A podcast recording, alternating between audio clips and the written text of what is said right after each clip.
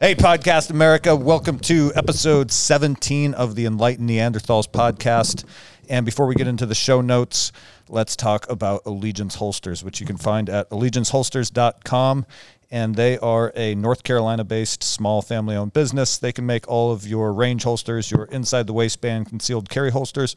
And most importantly of all, they have pre packaged IFAKs, individual first aid kits. And if you've listened to our show before, you know I say that you should have one in the glove box of your car, you should have one in your backpack, you should have one in your kitchen drawer. Get a couple of these from their website and just kind of have them scattered around everywhere you go because you never know when you're going to witness a car accident. Because, Mike, you witnessed one today, didn't you? Yeah, I watched a guy crash into a chicken sign in front of a co-op. It was amazing. Yeah, and I, honestly, I've probably witnessed half a dozen car wrecks in my life. Thank God, none of them have been like uh, involving chicken co-ops. no, no, chicken co-ops were injured in any of those accidents. But you never know when you're going to see somebody get hurt, and just to have that first aid kit on you at all times is it's kind of it's it's it's something that's real easy to do. Doesn't weigh much, doesn't take up much space. So allegianceholsters.com and use code TNW10 when you check out. And this episode, we had our friend from the gym, Christy Campbell. She's a entrepreneur. She's a jujitsu person. And uh, Mike, what did we talk about? I always ask you. This is how the intro goes. Uh, we had our friend Christy on, and she is multifaceted. She has multiple businesses. She's motivational. She's conquering fear. She's mastering firearms. She's a jujitsu practitioner working on achieving a higher level of not only jujitsu but being a good person. It was a fun episode. Yep. Enjoy it, you guys. We have a special guest in. We call this in studio. We're, we're on yeah, the mats. We're on we're the mat studio. studio. We've got Christy Campbell with us here today. She's another uh, friend from our little our little tribe of jujitsu people here at Electric North, and she is the owner of Fit Me Nutrition. And what do you call the second business? Uh, coaching biz manager. Okay, and actually, that one I don't know anything about. Do you want to explain a little bit about that one right off right off the bat here? Actually, hang on, hang on, because wait, wait, hang on, hang tell me about yourself, but be quiet. I was just gonna say let's let's back up because I feel like I've heard this story because you've been on Greg's podcast, you've been on Tyler's podcast, but just in case we don't have complete cross pollination, where are you from? Where'd you grow up? Uh, I grew up in Salisbury, Maryland, so like right below Delaware is where I grew up in like a really small place by the beach. Crab cakes. Crab yeah, cakes. That's exactly what I was thinking. Hang on, yeah. follow up. One hundred percent. White clam chowder or red clam chowder? White, but red Maryland crab soup. Oh yeah, yeah, yeah, yeah, yeah. Never okay. even heard of that. Different thing. Soup. Yeah, it's like a tomato-based soup, huh. and it's called like Maryland crab soup. It's full of crab, a little bit. of Is vegetables. it like their version of a cioppino? I've never had cioppino. Oh, you know, in uh, Edmonds they have a uh, clam chowder like competition. Oh, god damn it is phenomenal. That sounds good. When is that? Yeah, I, I honestly I don't remember when the date is or if they're gonna have it again. But I've gone down there for one and it was the best. Yes. Yeah. All right. Yeah. Check it out. So Back to Christy. Yeah, yeah, yeah. Clam chowder topic. yeah, you, you see the rabbit holes we go down. Zing, zing. Yeah. Well, No, it's fine. It's, good. uh, Were you Navy? Were you a Navy family? How'd you end up in Maryland? Um, actually, my dad was in the army, oh. so I think we were in like Fort Meade for a little bit. Oh, um, my was, parents was split he up. At NSA. No, no, I don't. He wasn't an NSA. I don't know what he did to be honest in the army because he got he got out when I was young, okay. and then my parents split up when I was mm, like early teens. Um, but we ended up in Maryland, and so my my dad's family's from Delaware, so that's probably why. Okay, and how'd you end up in Snohomish County, Washington? Snohomish County, Washington. So my ex is stationed here. In the Navy. In the Navy. That's why I think of the Navy with you. Yep. And so okay. I've lived here twice. So we lived here like nine and a half years ago. I was here about 18 months and then moved back to Maryland, which is where we were stationed then. Lived there for three years and then came back here. And we came back here mostly because I loved it here and I wanted to come back. Okay. Are there things you miss about the East Coast? Because my dad's side of the family is from Pennsylvania, Delaware, places like that. And just yeah. things like food, like getting pizza by the slice everywhere you go is amazing. Pierogies, piroshkis, holipkis, different tor- type of like Russian, Ukrainian, eth- just all these Baba ganoush. Baba ganoush, yeah. yeah, I mean, the f- I don't I, I think I miss the seafood maybe. Yeah. My sister and brother still live on the East Coast, so I'm and my dad's still over there, so I miss them. Yeah. But I like it out here. I like that I like the outdoors. I like the mountains. I like the rivers. I like the lakes. All of it. Do you find the people different as well? People are very different. like East Coasters are more abrasive. I feel They are. Yeah, Yeah, it's just different. It's just very different here. maybe not abrasive, but ju- uh, direct. I Mm-hmm. would say, and like people out here, are like, hey man, let's relax, Well, yeah, man. passive aggressive. Yeah. I, I don't know. I've my experience has I'll, been I'll like, take direct any day. like su- I, I appreciate that, but like this hard exterior, but then like really soft core. Like, yeah, I feel like people are people, and it's just like the flavor of like what they project on the outside that's probably different. Have you been to Florida? Because those aren't real people. I did. Some I of lived, them. I lived in Florida. Jacksonville. That's where I yeah. live. That place is crazy. Yeah, People eat boiled peanuts in Jacksonville, Florida. It's Yep, a crazy yep. place. Hot boiled Oh, peanuts. what? Yep. Oh my gosh! So when I was getting out of the Navy, I started bartending. It's like shit little rest, like a, a bar that you know. It was just a place to bartend. yeah. And people would bring boiled peanuts and put them on the, bar and just pick them apart and eat them, and they would get all over their teeth and all over the thing. They have different flavors of boiled Are they peanuts. soft? Soft. Yeah. And they what the- sell them in the side of the road in like brown not bad. bags. I mean, they taste like peanut butter a little bit. Yeah. You know. And they season them and stuff sometimes with different flavors. Yeah. I'd have to check that out. Jacksonville's That's- crazy. You're selling me on Jacksonville. That's what you're doing. If you're Jordan trying not wakes up to. Chandra tonight. Hey, wake up. We're boiling peanuts. Yeah, yeah, There you go. Get your party hat on. yeah. That and fan boats, right? Yeah. There you go. go. Yeah, Jacksonville's a weird place. So I, my sister Yeah. and I bartended there together, and this was like a really short season of my life. And one night she's like, "I'm going out," and I'm like, "Where are you going?" You know, and we were probably like in our early 20s, and some guys took her out to like kill alligators in the middle of the night with some sort of some sort of tube that you spike the alligator with, oh, and yeah, it the old like A Kill gaff. stick. Yeah. a kill stick or something. I don't Yeah. know. So she went out on this like little boat in the darkness to like kill alligator. I was like, "What is happening here?" I mean, uh, I that's thought- street cred. Your sister's a badass. That's rad. I don't know. That sounds, that sounds like a good time. Is she, older or younger? She is a badass, but that was a that was a strange thing to do. Like for anybody, just to be like, let me Yeah. randomly go with these guys out in the middle of the night and kill alligators. Out in some boat with two guys. Like I did not think that story was going Right, to end with that's what killing an alligator. You know? yeah, Hater, you want to go kill an alligator? Yeah, maybe an anaconda. Yeah. But yeah. No, she's great. She's four years younger. That's a badass younger sister. Yeah, she is Hey, a what are you doing tonight after you get off shift? well, I'm gonna go eradicate some natural predators in the Everglades. I mean, Yeah. sounds good. I know. that's um, Wild. wild. Yep. Did you ever do anything like that? Um. Uh, Any hunting or anything like that? No, I I'm not. A, I I'm totally for hunting. I'm just a. I'm not a, like a killer at heart. I've never uh-huh. done it. I'm not against it. I I'm all for it. I've just never done it. What about fishing?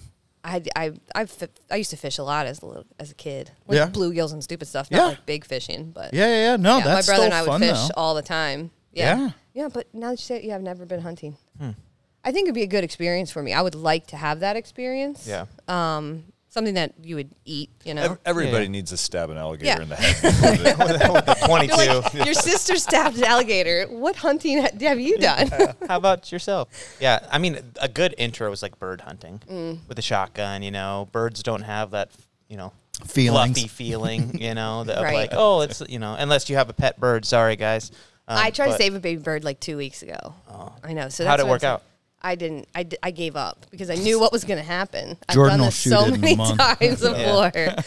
I Yeah. I know. I got a bird launcher. And just I'm for not him. like um I'm not like a PETA like Amer like like no no animals can die. I just when I see an animal I want to try to like save that animal. Oh, yeah. Do you That's feel like it would be cruel and unusual punishment to raise chickens just to put them in an air cannon and fire them out for your dog? it wouldn't be for me. Yeah, me neither. uh, well, I don't think that uh, you know. I I am on a sliding scale of that, and Mm. it just it goes from day to day because there's times where I'll save a spider and take it outside, and there's other days where I'm just stomping on it and Right. looking for a you know Yeah. kill a dog. It's kind of like a flip a coin, like a what's that? What's that movie? No Country or the book No Country Oh. yeah, for yeah, Old Men. yeah, exactly. That's what I kind of feel Whatever like that walking Spider's around. Day is. Yeah, just with a ram set gun and just ready to go. yeah, It is weird, like I had a cat named Burlap, so that Oh, really? Yeah. It is weird how you can. I mean, like, I love my animals. I have dogs. I have horses. We have all this stuff. I have cats. I love cuddling in bed and petting my cat with my dog on my lap. You know, but it's like still at the same time, it's like uh, Hang on. Are you when in this scenario? Are you, what are you wearing? my pink boa only.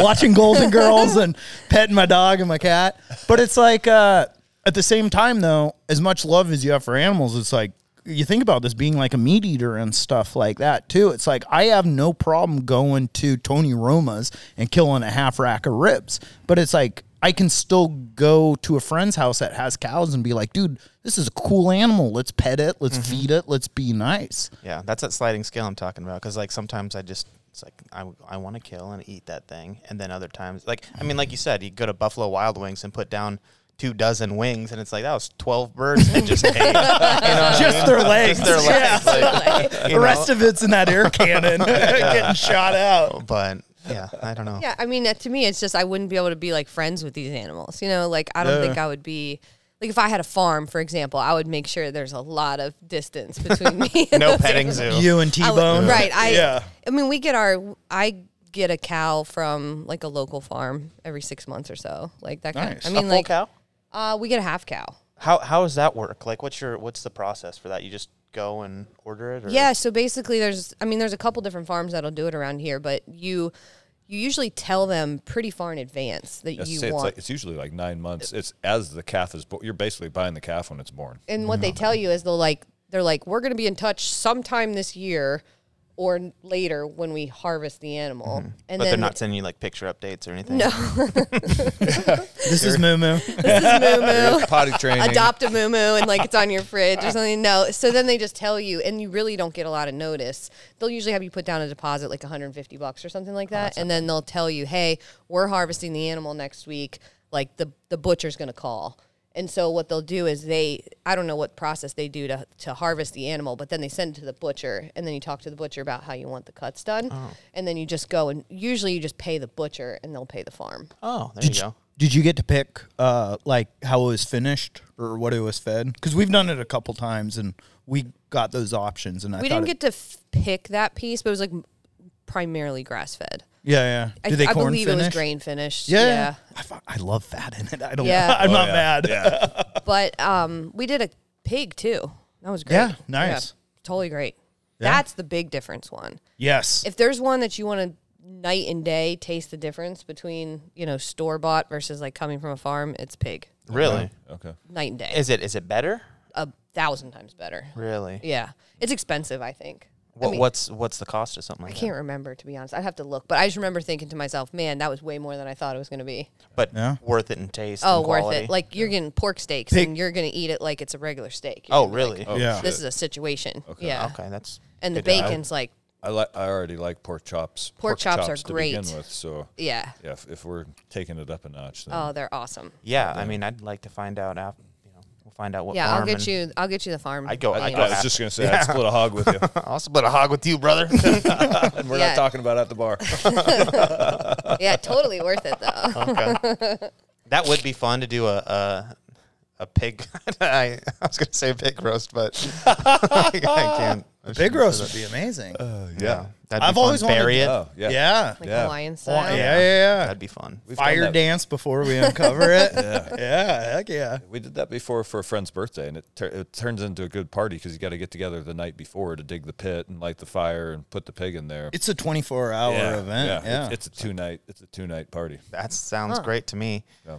That and um, I'd like to do a crawfish boil. Oh, that's like what Jacksonville. yeah. Yeah. Exactly. Maybe, yeah. maybe I got some south. Jacksonville in my blood or I something. I think 'cause- you would thrive in I- I Florida, was just Jordan. say, I could see this is Jordan as Florida, Florida man. man. Yeah.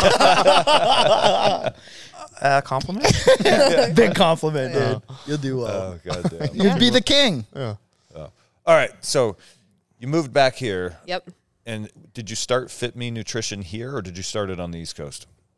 So I, before I moved here the first time, so nine and a half years ago, I think. So the year before that um, was sort of my year of like creating a healthy lifestyle. Before that, it wasn't that I was a total disaster, but sort of a series of life events had led me to that place of being like 40 or 50 pounds overweight, not working out, like feeling like this is going to be my life as a mom, as an adult, like totally stuck complete for a couple years.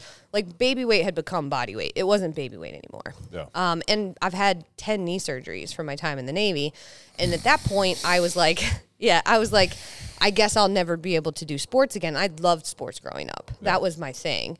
And so I had kind of gotten away from like feeling like an athlete, quite overweight, struggling, had recently had like another big surgery and was just sort of stuck. So the year before I moved out here was my year of sort of just reclaiming myself. I met a really great coach just because I had done all the things that everybody does, like the stupid like diets. I'd seen my mom diet her whole life. So I was like, this is what you do when you try to lose weight and nothing worked. Oh yeah, Snackwell's cookies, like the '80s Yes. the style diet. Slim Fast. Yeah, and Weight Watchers and all that kind of stuff. And I was like, oh, this is how you do it. Or I would work out or try to do cardio to lose weight because I was like, oh, that's what you're supposed to do.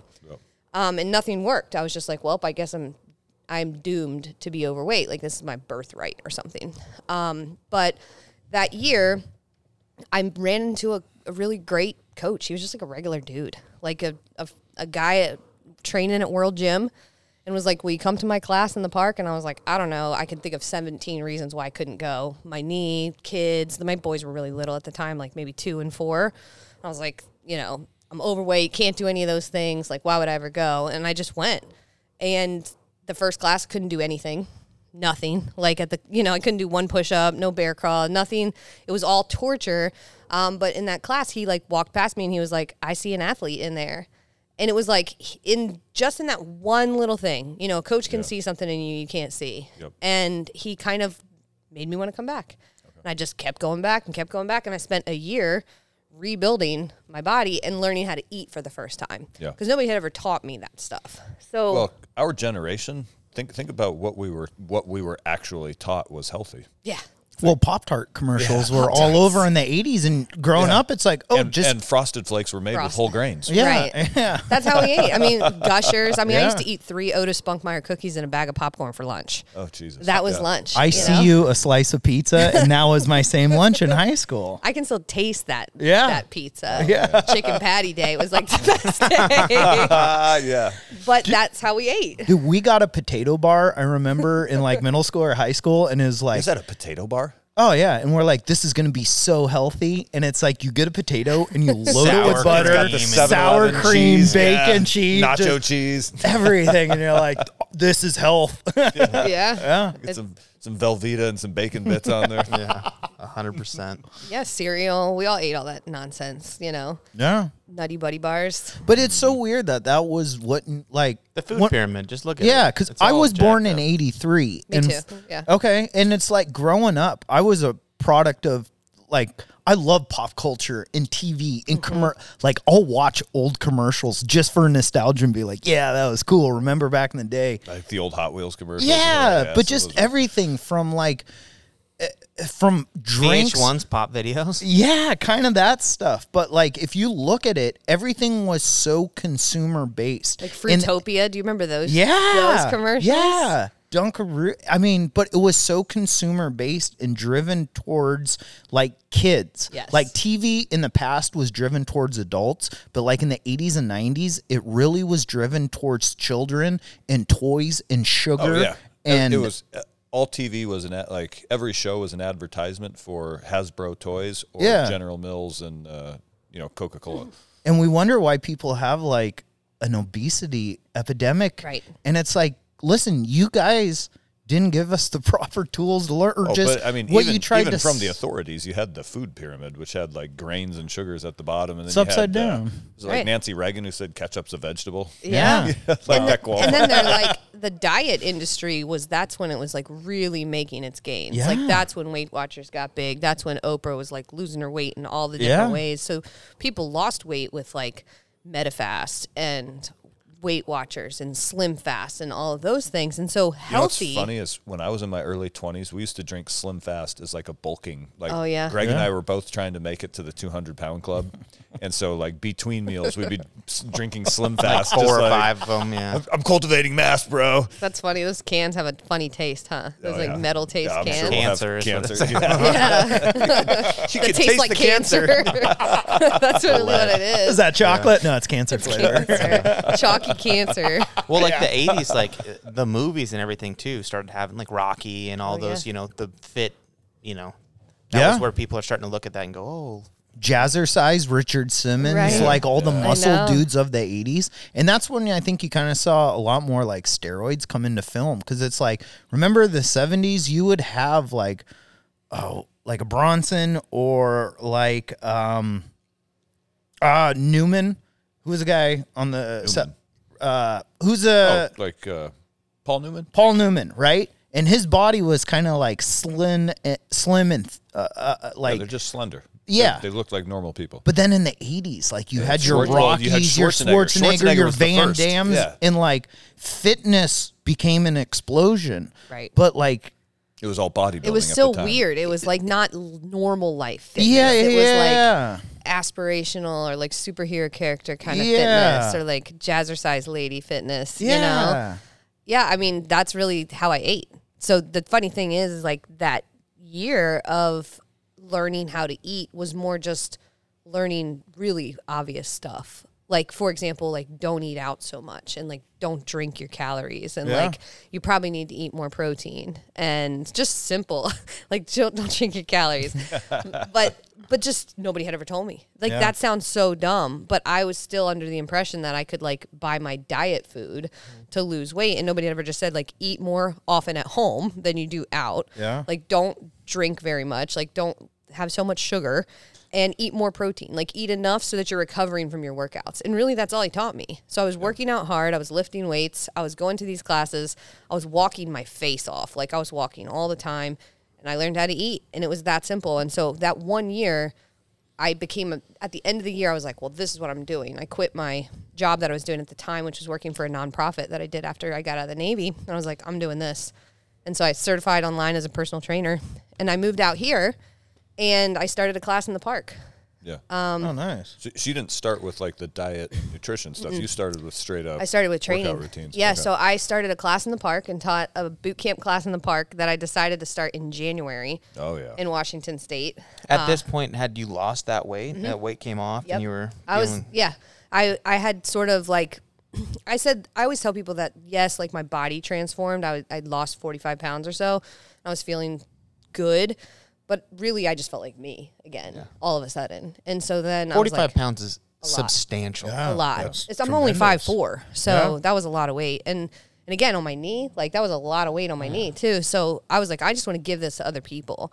And all I knew was what he had done, the class in the park, right? He invited me to, so I was like, that's what I'm gonna do. So when I moved out here, it was really funny because I didn't know anybody, zero people. And I was like, I'm gonna start a class in the park in January. So oh my god! Bring your jacket. yeah, so I got a couple pieces of equipment like from Facebook Marketplace, and I just started inviting people, and nobody came for weeks. Yeah. For weeks and weeks, nobody came, and I just Yeah. kept going. I'd show up at Lake Stevens Community Park by myself on Saturday mornings at eight o'clock. Nobody would come, and then eventually people started coming, and I found CrossFit Lake Stevens, which is right downstairs, and I had found CrossFit and started going right before I'd moved here, and so I was still pretty new. But I started attending CrossFit, and then probably six months later, I was coaching CrossFit here. Okay. And so then I spent that year teaching my class in the park, doing personal training and coaching CrossFit. Yeah. Well, I, and I want to I want to back up just a second and kind of emphasize the point of how how many if you had to estimate how many classes do you think you scheduled where nobody showed up? In the beginning,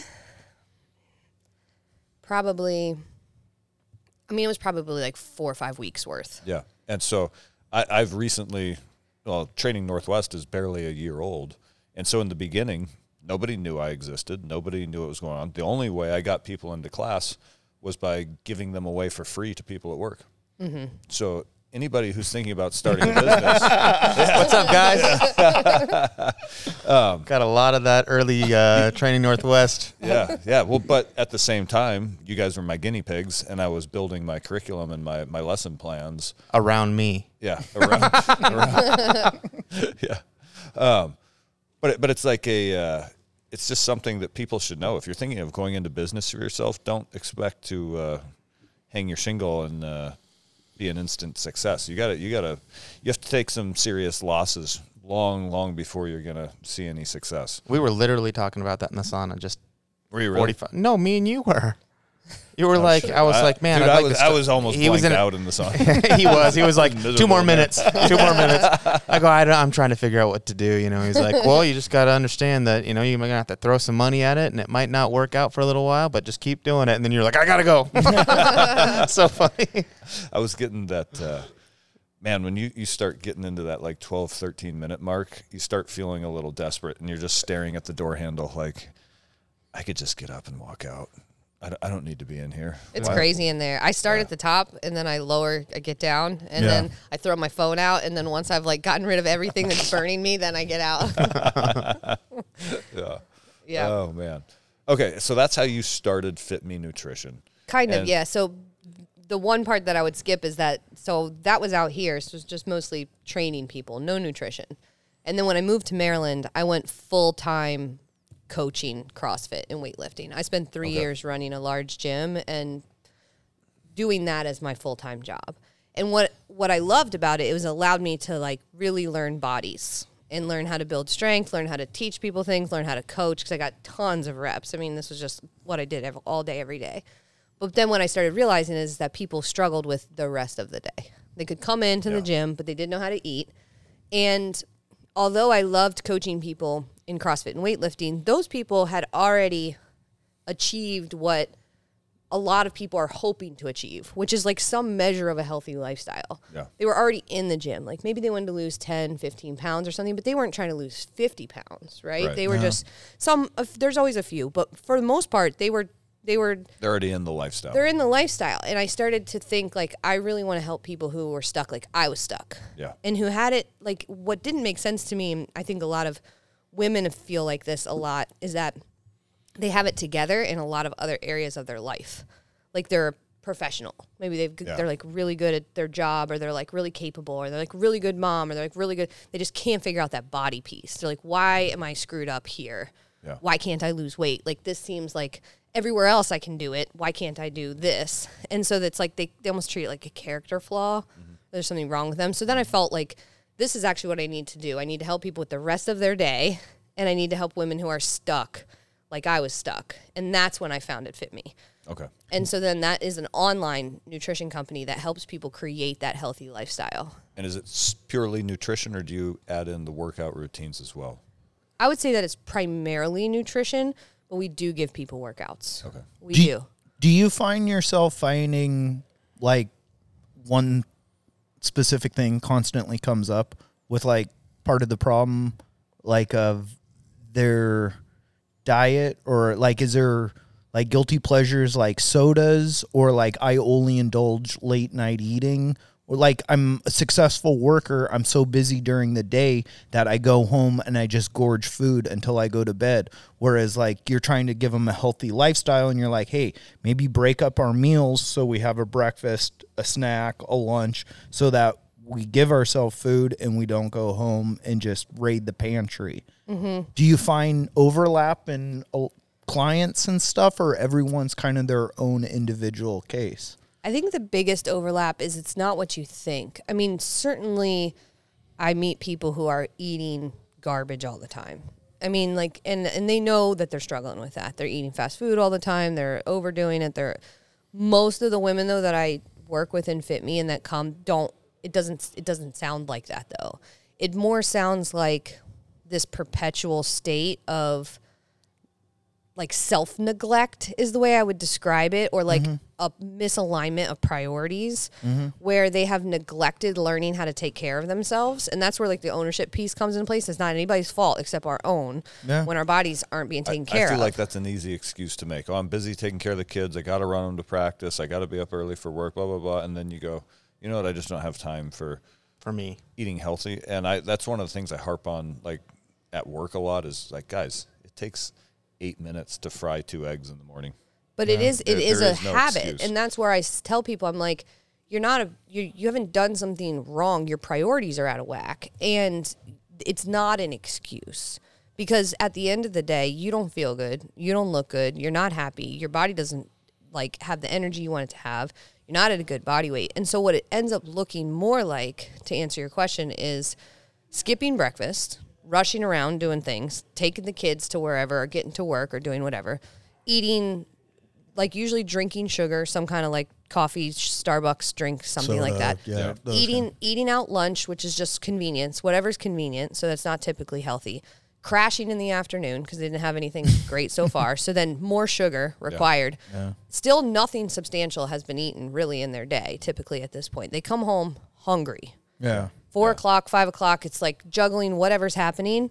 And that's when the snacking starts. And it's mindless snacking. It's like, let me grab something from the pantry, whatever. And then dinner tends to be, you know, America food. Yeah. It doesn't, it's not necessarily like fast food all the time. It's convenient. It could be pasta. It could be like whatever. So you just Yeah. overdo it on that, still never having had anything substantial. And then in the evening, super stressed out and tired, more sugar required and or wine. Yeah. And so then you've got this like perfect scenario of waking. And then you add in social occasions, which mm-hmm. people find Shit excuses food for and to alcohol. Right. Yeah. Then you add in mostly sedentary.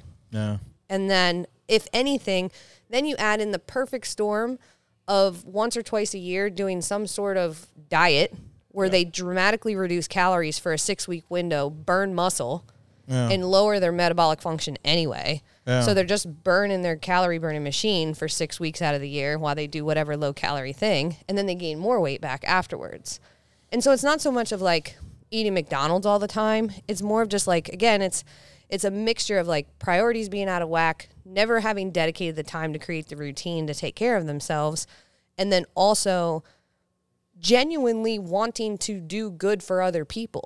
Like Yeah. most of the time they're like I really do want to be there for my work, for my church, for my friends, for my Yeah. kids, for my husband, for my whatever. But I'm like, what about taking care of you? Yeah. And so then they just it, it's just really hard to make that shift. So you feel like putting that person on their own daily schedule or their daily calendar. Like I've got to drop Billy off at soccer practice, then I got to go run errands at work.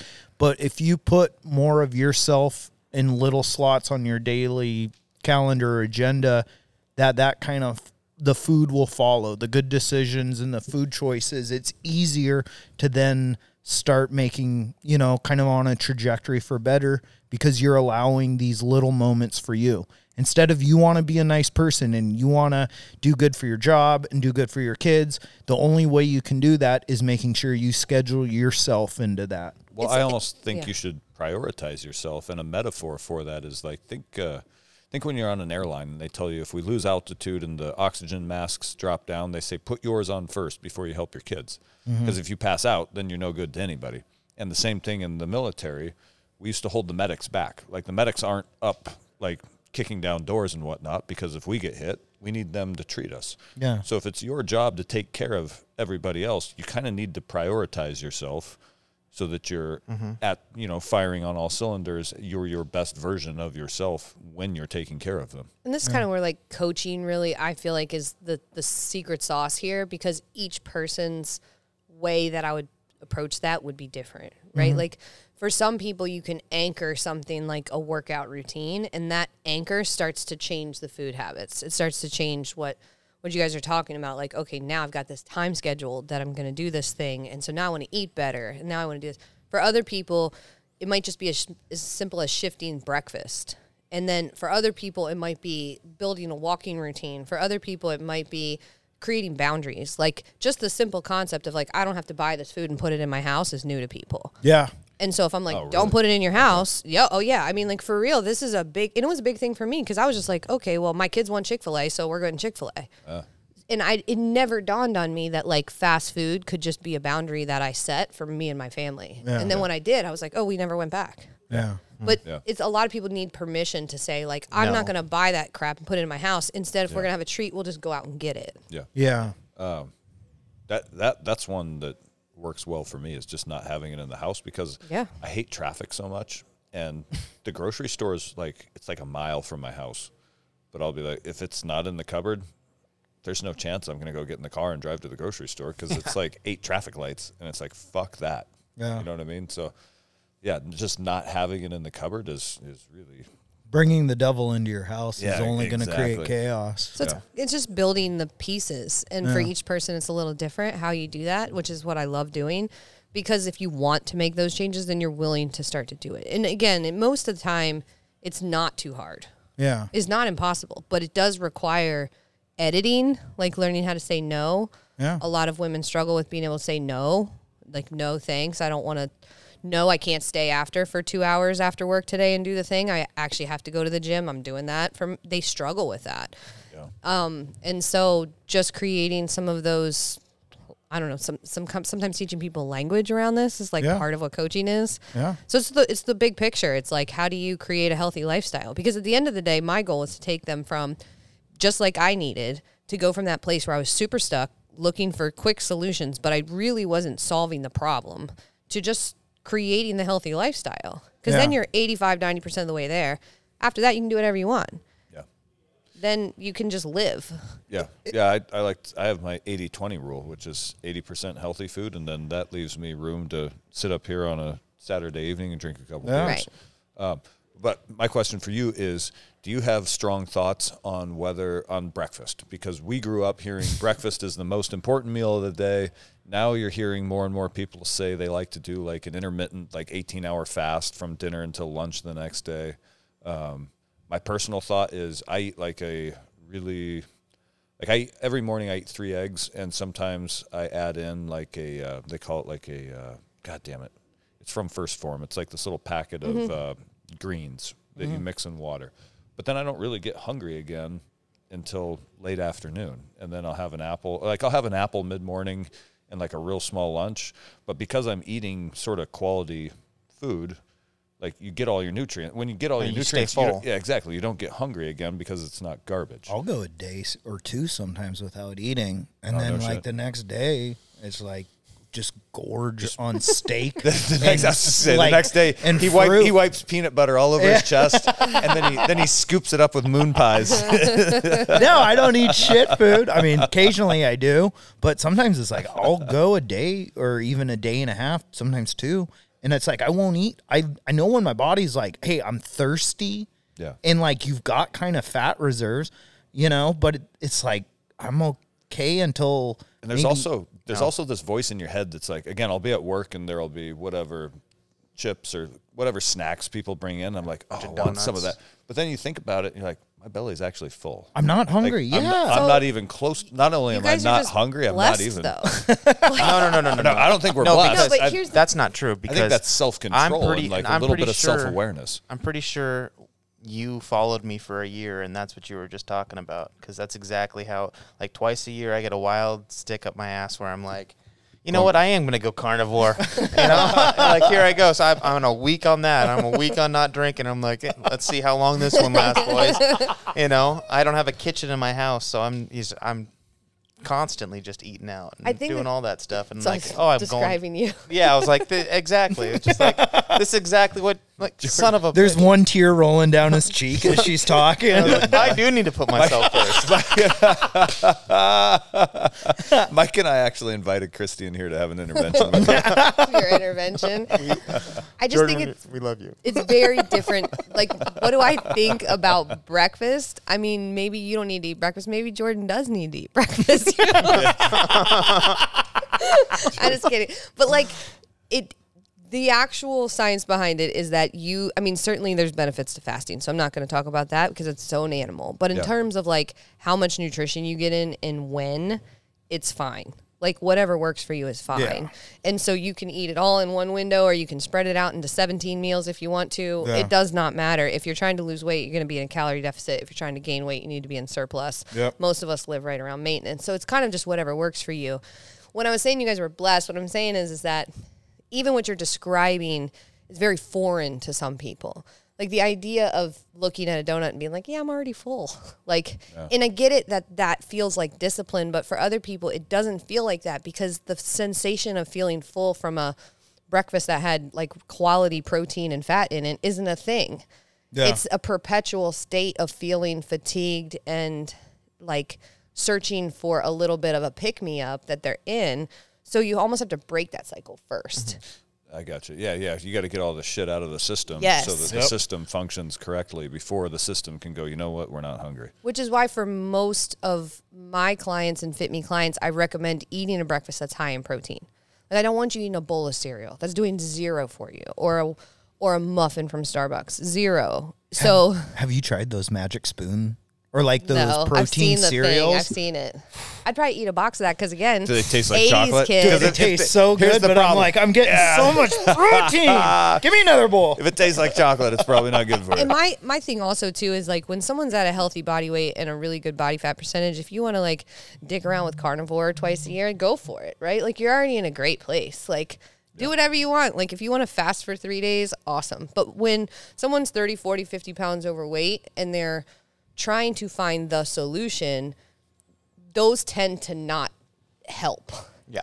right? Because they're still trying to use it as the solution. I'm not saying it doesn't help people because I know there are people who have used fasting or a, a feeding window or even carnivore or paleo to lose a substantial amount of weight and keep it off, but they became that person.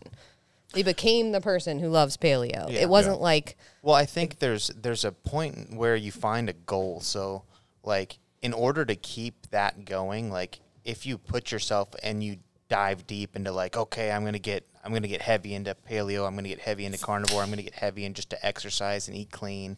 Like, like you said, you're gonna find like that one hour window where you're gonna go work out or whatever, and you make that your world, and then base things off that, and that becomes like something you're interested in and mm-hmm. truly interested in, and you're doing it because you enjoy it. And you become that person. you become that person. It's a lot easier right? So like wrestling it was easy to lose weight or do this or do that and i watched guys cut crazy weight to you know right. get into that position but the little tricks and tips around it like obviously that was when we were younger so like like you said when you were younger you were an athlete and it was natural and it was just normal right? And it didn't really necessarily matter what you were doing. Right. but you had something that kept you active and going to constantly. But you could imagine, like, if you had a friend who was, you know, say he's like 240, and he's like, Jordan, I bought one of those suits that wrestlers use. yeah And I'm gonna wear it, and Yeah, I'm oh, gonna yeah. do a cut this weekend. You'd be like, dude, that's not the solution. No, no. Why don't you come into the room and like get yeah, and- Right. exactly, and that's And so like, that's what I mean. Like a lot of times people abuse these things as like another fad diet, and Yeah. that's where I feel like it's like not helpful. it never lasts. You know what I mean? They're, Well, that's they're on a because they 90 haven't day become that streak person or a yet. 30 day streak. Yeah, they're looking for something. And this actually, what you're saying about people not even understanding the cycle they're in. I have a friend from the army who he was he was just like Greg and I. Was fit, strong, could run, and the last time I saw him, he'd gotten huge, and it's like, and he's like telling me about health problems, and I was like, dude, you've Okay, I said, okay, first of all, tell me what you eat. And he's like, oh, I usually just grab some of my kids' Pop Tarts as I'm headed out in the morning because I'm in a hurry. And I was like, man, just just give yourself literally 10 minutes to cook a couple eggs and you just got to stop eating that shit and tell your wife to stop buying it because Right. it's not good for your kids either. But the resistance to that is like, like no, man, no, I can't. I the, he, he's not even willing to think about it. It's it's an absolute like no, no, I can't I can't change that part of my life. And the other thing, and you guys you'll appreciate this having spent some time down in Florida is in the South, everybody drinks that goddamn sweet tea, Mm-hmm. which it's Oh, yeah. Arnold I used to Palmer make and it. sweet teas. Yeah. Yeah. we would dump like Oh my god. tons of sugar into this. Bag. It's, yeah. it's I'm got to be kidding. twice. Yeah. It's got to be twice the amount of sugar Oh, of a yeah. can of Coke and one glass of sweet tea. But if you're out at dinner, you'll get a couple refills. You know what I mean? And it's like these oh. guys are like, "Oh, I don't drink alcohol; it's bad for you." It's like, dude, you're pounding sugar. yeah. So, yeah. Yeah, it's and again, like I think every person, it's not that every person needs something different. I think at the end of the day, that's sort of true. But at the end of the day, most people need to do some strength training. They need to get off their butt and do some walking. They need to eat real food with a good amount of protein in it, and they need to limit the sugar and the alcohol. It like that's the recipe. Yeah. And that's hard. If you have not lived like that ever, Yeah. it is easier said than done. Yep. So that's that's a good synopsis right there. And let's so let's move on to the second Sure. business because I actually I've known your Fit Me for a couple Mm-hmm. of years now since you talked about it on Greg's podcast, but I didn't realize you have a second business because you you talked to me about it a little bit last weekend. I want to hear more about that. Sure. Yeah, it's new actually. So um, I founded it with two friends, and they it really what it is. It's it's software, and I'm not like a software person, but if you run a online company, which is what I've been doing for the past four or five years, you actually need to be able to have a page that people go to, and you need to be able to email them, and you need to be able to um, communicate with them and have a website and all those things together. And that sounds like pretty straightforward, but most people who run in a business are doing that in a whole bunch of different places. And so what we did is we put together a service for primarily nutrition coaches, but really for any business could use it that does all those things in one place. And really what so I have Fit Me and then I have this business which is like helping people run their business. So it's kind of like both pieces. So do you guys design and build the website for them? We can, but mostly we just teach them how to do it. I got you. and it's and it's pretty straightforward because at the end of the day, it's not super like code or techie. It's more about it's less about that and more about actually having a, a system or a strategy to what you're doing. So, for example, that's the piece that most business owners are missing is they're just like, oh, I just put up a page and whatever, but they're not thinking, okay, well, somebody signed up for that page. I should probably send them a follow up email, and then I should probably invite them to the next free thing, and then I should probably send them like this cool thing so that they build even That- more trust that's- You just described me in training Northwest. and, and you're not alone. And that's what I was doing too for a long time with Fit Me. I would just be like, I'm a great coach. Like, sign up, you know, or like I would put something out there, and the next thing would be random. She knows us. As I say, she described Jordan. Now she's describing me.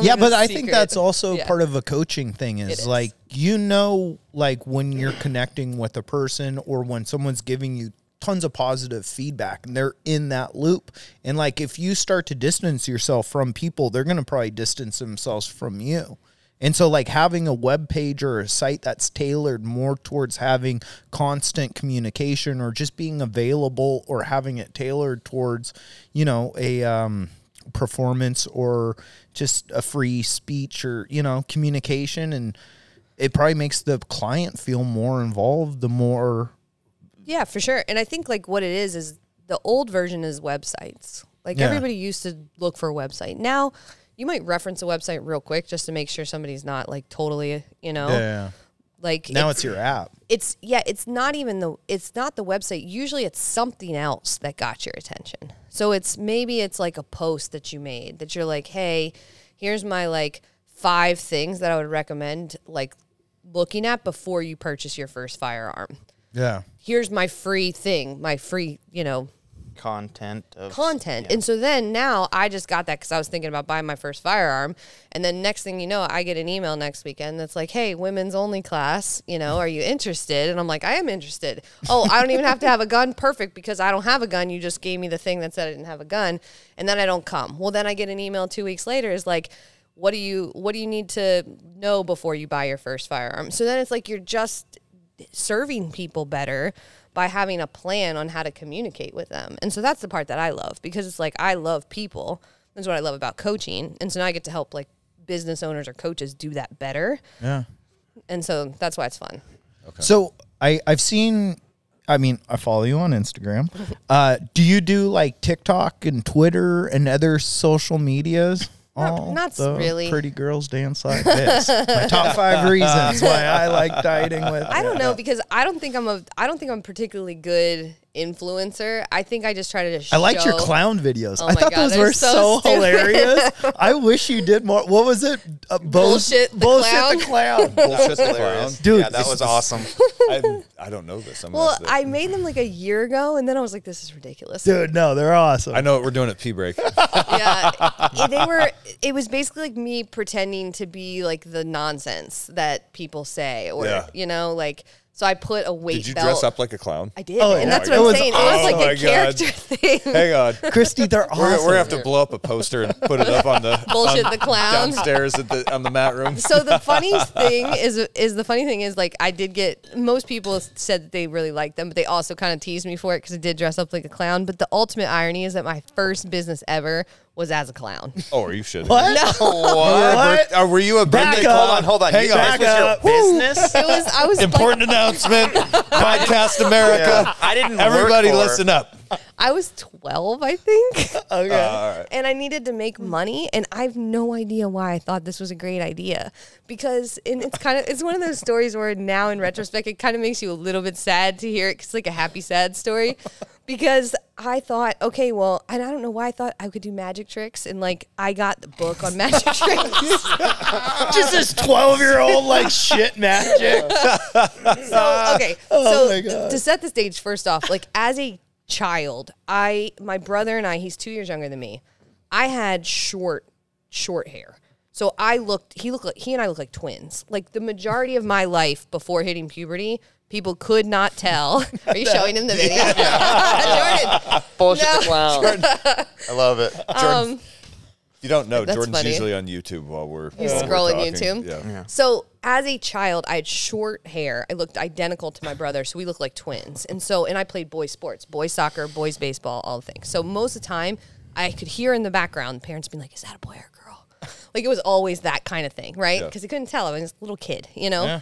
So, anyways, around twelve, I thought it'd be a great idea to make some money that I would do magic tricks and do be a clown at birthday parties. Yes. I don't. Who knows? Entrepreneur. Birthday Real parties were spirit. hot. Hang on. Ev- every- you know what I mean? That was So- like who hasn't had that idea at one point in their lives? So Can I you do learned- balloon animals? I could. I did balloon animals, shit. so I could do the couple tricks, and I would get paid money. I'd show up to like little kids' birthday parties, do a bunch of tricks and whatever. And I had this clown outfit that my mom made me. It was ridiculous, and I would paint my face white, and it was just I looked so silly. Um, and I did this for a little while. But the part that I think is sort of like the tragic, you know, Christy Gacy here. I know. The, it's like the tragic coming of age story because when you become like 12 and 13, all of a sudden you do start to care what other oh, people yeah. think, Yeah. right? Oh, yeah. Yeah. You go from like innocence, clown is a great idea. Yeah, bull- bullshit. The clown is not, is not the seventh grade nickname that you all want. this. But all of a sudden I was like, I don't want to have short hair anymore. Like I want to have long hair. Like I want to look like a girl. And then it was like, I would like people to like me. Oh my god. Yeah. What was your clown name? Bullshit. I don't know. Oh no, you know I it. don't know know. I don't think I had it. I think it was just Christy. It was like even worse because it was just my regular name. Oh. Yeah. But I do remember this. It was probably sixth, seventh grade when I remember that I thought it, maybe my mom had suggested this, that it would be a good idea that like I make balloon animals at like my own school's fair. Oh, oh man. Sure. The long exhale is perfect. Just uh, and social suicide. huh? saying, Go, Thanks, That's mom. what I'm saying. That was the end of the clown because oh I just remember man. making balloon animals to my like fingers were bleeding and like looking at the girls in their cute little shorts and I'm like dressed as a clown. Size 17 floppy shoe. Well, hi, guys. Yeah. That's oh my exactly God. how it was. And so I think that was the end of the clown. Until, The inst- yeah, yeah. you know, So 20 brought years it back. later, Dusted off the old clown nose. busted and- the clown nose and brought it back. Uh, but yes. Yeah, I'm gonna be 40 this summer, and I am terrified of You're not clowns 40 yet? still. Not yet. God dang it. My Yep. boyish good looks. Sorry, buddy. I'll be 40 this fall. 40 club. 83. oh man, Yep. You have no excuse. no, dude, not at all. no, thirty-three. You're our hope. You're the next generation. 33. Yeah. Nice. But yeah, I don't know if that answered the question. It was a long way around, but Yeah. no. that is the I other forget what the question was. I, think just got distracted by clowns. my clowns. I was just gonna Clowns say, are I, I wanted to know what the second business was. That's then- what it was. yeah. Yeah. Yeah, So yeah, so okay. it really again like is it is it websites and tech sure, but really it's it's helping people communicate better to their person, helping them serve them better, helping them like kind of differentiate themselves from some of like the bullshit out there, like the Yeah. bullshit, the clown kind of stuff. Like if small businesses have the ability to deliver something better, I think Yeah. a lot of times. They don't have corporate hoops and like PR or like all these. You know, Right. you can just be honest and have. This is what I think works. Right. Yeah. I know why we got off the bullshit on the bullshit because you asked me if I was on TikTok and Twitter. Yes. And I said the answer was no because I'm not a very good influencer in that way. I just like to show up. I don't. I don't know. Maybe we should see how far bullshit the clown can go. I know bullshit the clown might have legs, but I uh, I just like to show up in my stories, show my day, and then post things that I think are helpful, and then I do a podcast, Yeah. and that's probably where I probably show up the most. So, It's- what is the title of your podcast? It's called Fit Me Coffee Talk. Fit Me Coffee Talk, and that's probably on all the Spotify, it's on and it's short and so it's like usually Yeah. 15 minutes long and i've done man i think i hit 660 episodes Oh, wow. Shit. so it started off with just wanting to show up in my facebook group so i had a facebook group with all the people i was trying to help and fit me some clients some not clients i was like i need to be in there like consistently and so what am i going to do so i attached it to something i do every day which is drink coffee because i love coffee so i was like if i drink coffee I'll go live in the Facebook group and I'll just give them some thoughts and perspective on something. That's how it started. And I started then like probably 10 times of doing that. I was like, well, I'll just release these as podcasts. And so I didn't have a mic, I didn't have anything, and I just released them as podcasts. And that became the podcast. Okay. And Did- so- do you do that every like Monday through Friday morning? Most day it's probably like 4 episodes a week probably. Okay. And when I listen to the old ones, they're kind of funny. They're like a little ridiculous, you know? Like Yeah. your first episodes are We, you're we just wouldn't know figuring it out. anything Yeah. about that. No. We came right out of the gates. No, but they're good because I think you are good at social.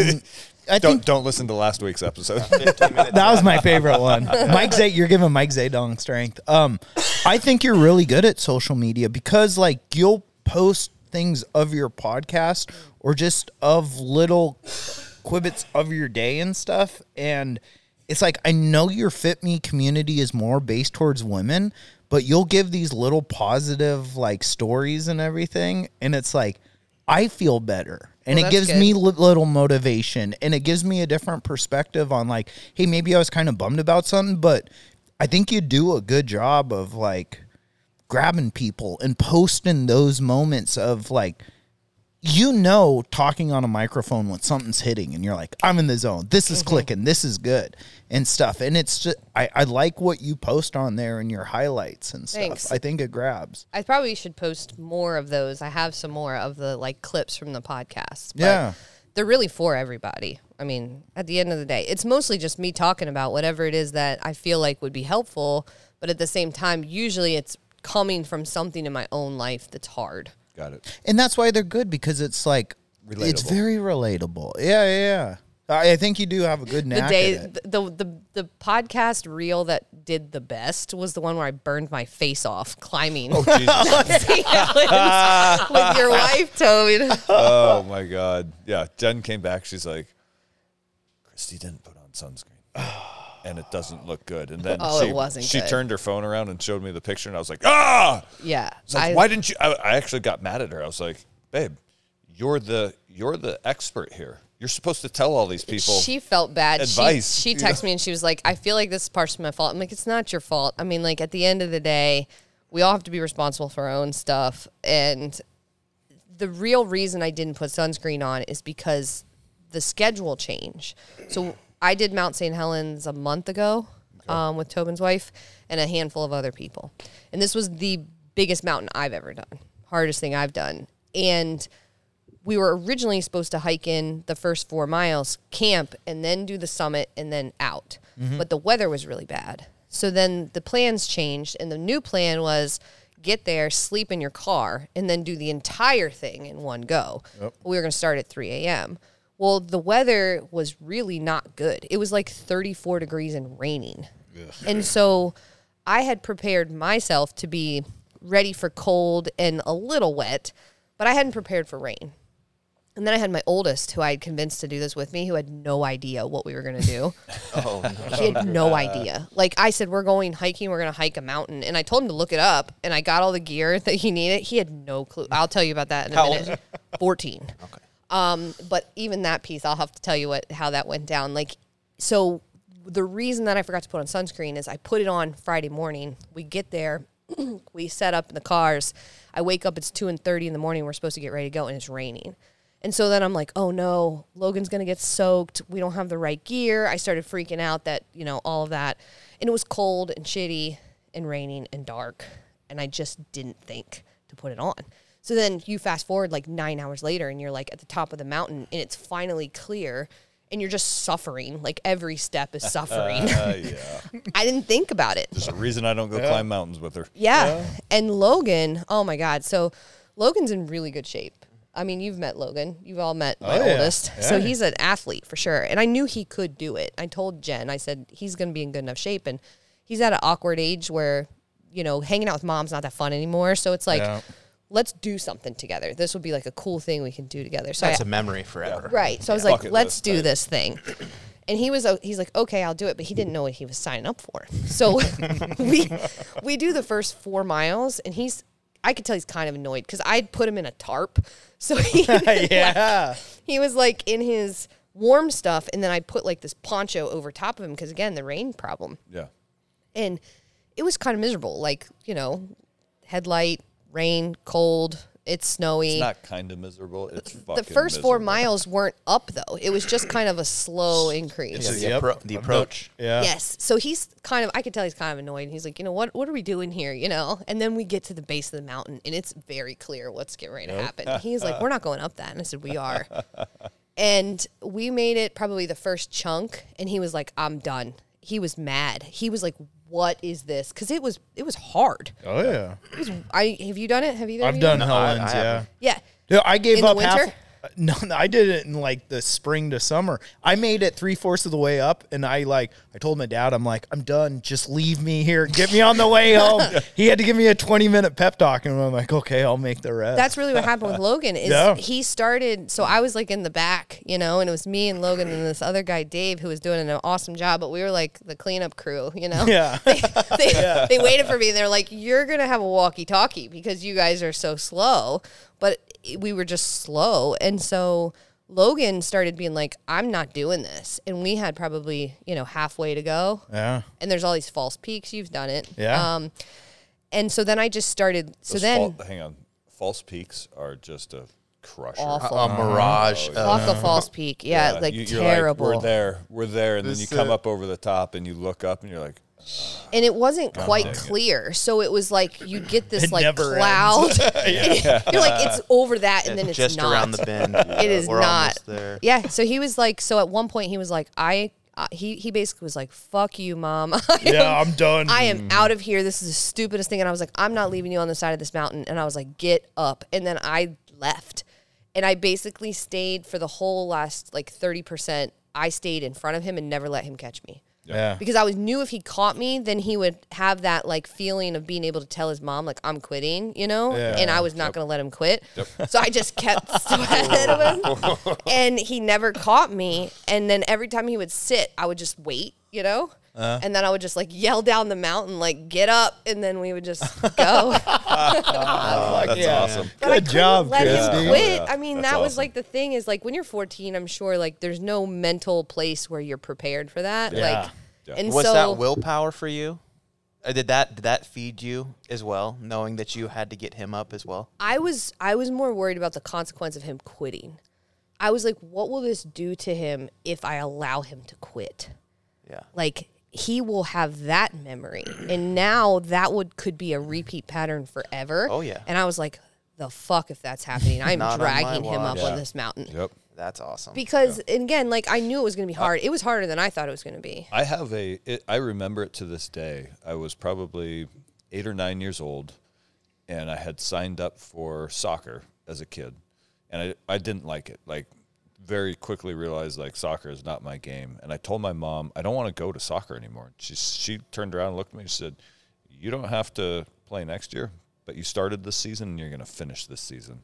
And that was one of those like set the tone for the rest of my life right there, and it, it, that that has stuck with me through my entire life. Yeah, and I know he was he was legitimately mad at me. I mean, he was really mad.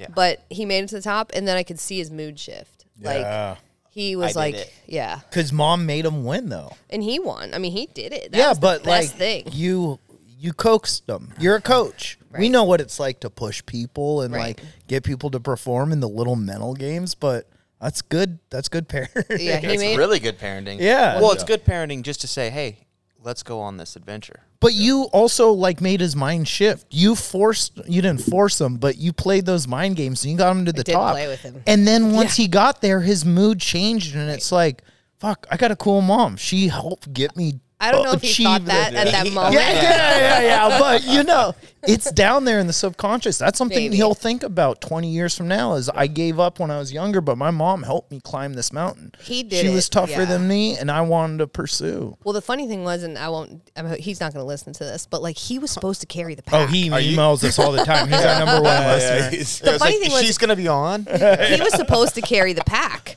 Like we had made this deal because I only had one. I had one big pack, and then I had one like day pack. Yeah. both were not the right size for this this adventure, and I was supposed to carry the big one for the four miles, and we were supposed to swap ah. because I Okay. thought he would be physically more capable to carry it up. But because I never let him catch me, he never had to carry it, ah. so I got to Oh, carry. maybe, it. maybe he was playing the game the right way.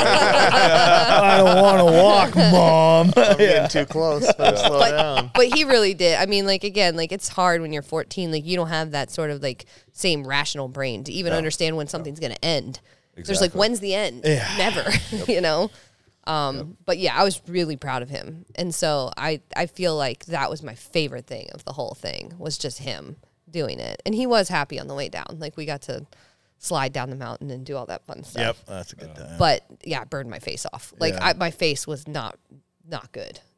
Yeah, those were I those take were a, rough. I take a whole week off jujitsu. yeah. I can't, believe, I can't believe it was only one. The doctor was like, I thought it was going to be You're not allowed weeks. to go to jujitsu." Yeah, jujitsu. no. Oh, it would have been. You're gonna leave would your face on the mat. excruciating. Yeah. Yeah, and they're like, you're gonna get like staph or cellulitis oh, because you have no skin barrier. I burned my skin Yeah. off. Well, so. I mean, imagine your skin already sunburned and then rubbing it on somebody's burlap freaking oh, sleeve. Oh, no. Yeah. you know what hurt? It wasn't so much my cheeks. It was it was my lips Yep. and my lower nose. Because it wrinkles and moves all the time. That was something I was unprepared for. My dad and I went uh, on a ski trip to Snowbird, Utah, uh, and I think uh, base camp, uh, or like where the base of the ski resort is, was at like nine thousand feet, and so and then you would ski all the way up to like freaking 13 14,000 feet, right? The gondolas would take you up there. And there was all these signs and it said, caution, high UV warning. I'm like, whoa, that's weird. What do you think that means, dad? And he's like, I don't know. It must be sunny up here and stuff. And like, it looked like just a normal kind of overcasty day and stuff. And we had ski goggles on the whole time. God, and yeah. after three days of it, all of a sudden I'm like, Dad, my face hurts. And he's like, Yeah, mine too. And we woke up on the fourth morning and we had blisters, like Yeah. Just our whole faces, but our eyes, like from the goggles, it was completely protected. That's what I look like. And so my dad and I were just like, "Oh, my face hurts. Let's go home early." And we boarded that plane, and people looked at us like we were leopards because we had consistent blisters. and- Lepers or leopards? Lepers. Okay. Not leopards.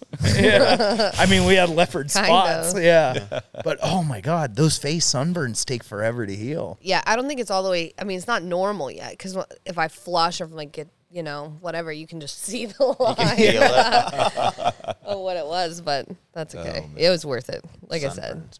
All right, let's uh let's call it pee break. Quick break. Could you imagine if you did coke, like, and that was your drug of choice? Like Rogan kind of likes doing uh, weed and podcasting, maybe a few drinks. But could you imagine a cokehead podcast? The commercial for whatever their sponsor would be forty-five minutes long, and you would not know what they were selling. Just But it would, details. they, yeah, just happy, happy, happy. But because it's America, it would probably be like the number one rated podcast. Yeah, People would love it. right. Yep. Yeah. TikTok. All videos of podcast of cokeheads. Oh man. All right. Well, we're back, obviously. um, I, I had a question. So with with all the stuff that you've done, do you see a um a correlation between the two businesses and like where people struggle in their individual lives and uh businesses are struggling? Is there like do you see like a a commonality between the two of them? I see a commonality in people. So a lot of the same things that people struggle with in their life around food, strangely, business owners are the same. They have their it's it's the exact same thing. It's very weird. So for example, let me give you a perfect example. If someone is thinking about getting changing their lifestyle, like they they they like want to be a fit me client. They're like I need to lose weight, I need to be healthy, right? Mm-hmm. And then I tell them, "Okay, let's let's do it. You want to be healthy? Like let's go right now." And they're like, "Oh my god. I got vacation next week." And then 2 weeks after that I have a thing. And so it'll probably be better if we start in like 6 weeks or 8 weeks. Like it's just our mind procrastinating something we know is going to be hard, so we don't want to do it. Yeah, So we why push do today what we can do tomorrow? And so then I have to like put my coach hat on and be like, guess what? Like every season is like this. This is the pattern you've lived in for a long time. We have to do it now. yeah. But what that we tend to actually have that same behavior pattern some people do in other places. So I've noticed so there's a crossover not from like the business side but from like the human side is that coaches business owners of any kind tend to have that same exact problem. I'm like, "Hey, I need you to go ahead and like put together your freebie and like let's set this stuff up and get this thing going right now. You told me you need to get more people. You need to you need, you want to talk to the people you have. Let's do it." And then they'll tell me the exact same thing oh, but I got a vacation this weekend. And so then in two weeks after that, I'm going to do this. And it's like the same behavior mm-hmm. pattern of like, I don't want to deal with something that's going to be hard, that I've never done before, that I'm likely going to struggle with. And so I'm going to put it off. Yeah. Yeah. Well, that's a human condition, right? Yeah. Do the bare minimum. But Yeah, then I have but- to be like a coach to them too and be like, do you hear yourself right now? You sound like Yeah. a client. It's interesting because it's also it's a form of work and discipline. And when someone can be super successful in their life and be like I'm I'm very high position and I'm smart in my job and my career and my business and I'm used to putting in work. I'm working, I'm working, I'm working. I can work 5 days a week, 6 days a week, 7 days a week. I invented the 9-day work week. But when it comes to sometimes your body and your diet and like working on yourself, it's the weekend. I got that vacation coming up. Mm. And I understand it. You're fucking worn out sometimes from work. Yeah. Sometimes it's like, is that the society we live in that forces us to like, you know, yo yo, work, work, work, work. I'm gonna lay on the couch and just zone out to recover. Well, I wonder if some of that is people don't have like uh, a process. So work provides you a process typically if you're you're an employee. Yeah. So you have sort of this idea of what you need to be doing and how to go the extra mile. And because Americans have gotten so far away from uh, proper exercise and diet, that nobody knows what to do. Like they're Yeah. literally going, "Shit, I want to lose the weight. I want to change my life, but I don't know what to do. yeah, I don't know where to start." yeah. Well, you're just so And not if- involved. in that book, uh, "The Obstacle is the Way" that we just read. yeah, I think one of the chapters is on like having a process and understanding. Like I think he even used jujitsu as a as a metaphor, Yeah. where he's Yeah. like, if someone has you in side control, you know there's a process where you have to start getting a frame in, getting some breathing room, and you just sort of have to trust in the process and kind of work your way through it, even though it's hard. Well, that's why the process is interesting because it's like I've been involved with martial arts and this stuff, and like as coaches, I don't care what it is, you coach or you be around people, and you see someone like I've seen so many young kids that are kind of getting into problems in their life and fucking up and being shitheads, and a parent throws them into jujitsu, and it fixes their life so fast. One, they fall in love with it, but I two, I feel like they're living a life and they're not able to figure out how to make the right moves or how to progress forward. And when you do something as simple as jujitsu and you learn just fundamental base moves and you see progress that you can stop someone from mounting you by doing this or you can pass someone's guard by doing that. Like it breaks down life super simple and people want to get good at it and then they try really hard to get it good at jujitsu and they start developing discipline. And once they get that discipline, they become better or kind of a phenom in the gym and they start to rise and they feel good about that.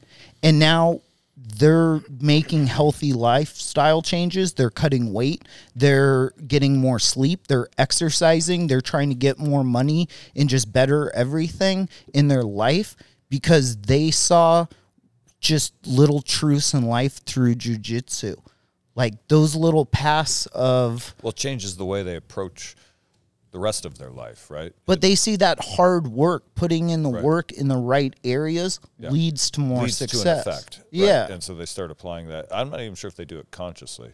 There, then there's a handful of uh, kind of younger guys I could name who are kind of, you just described what they're going through right now.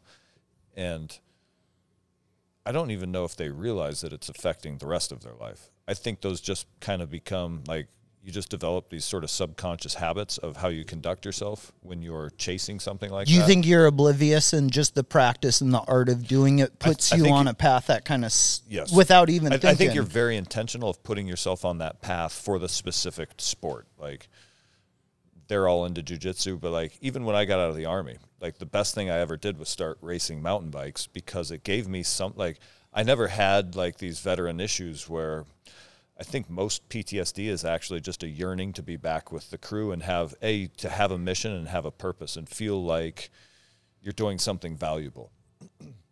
I think that I think the guys who commit suicide, they're actually suffering from a lack of purpose. Did you Yeah. read the book Tribe? It's such a good book. Yes. Sebastian yes. Junger.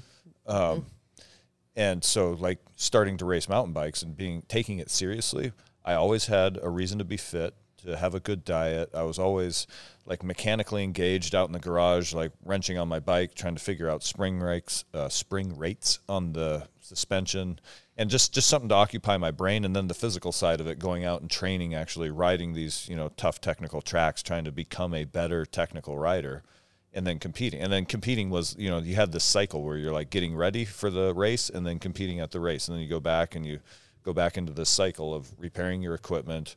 So was that making event, you a better person though? Doing I think it is. that? I think because you're, you're being very intentional toward that sport, but then that way of living sort of becomes just the way you do things. So Yeah. now I sort of approach um, But you see that working on your bike and putting in extra effort and work makes you better knowledged about it, more enthralled in it. You just get involved with it.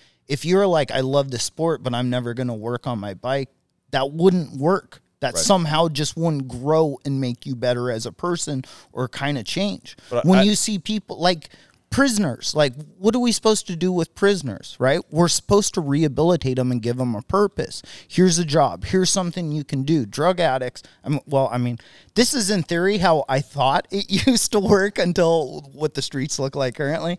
But it's like if you want to fix a person, and that's what I mean with jujitsu. I've seen so many kids that were getting into trouble and fucking up, and you give them something that they can put in work and see the reward instantaneously from that. They apply that throughout their life.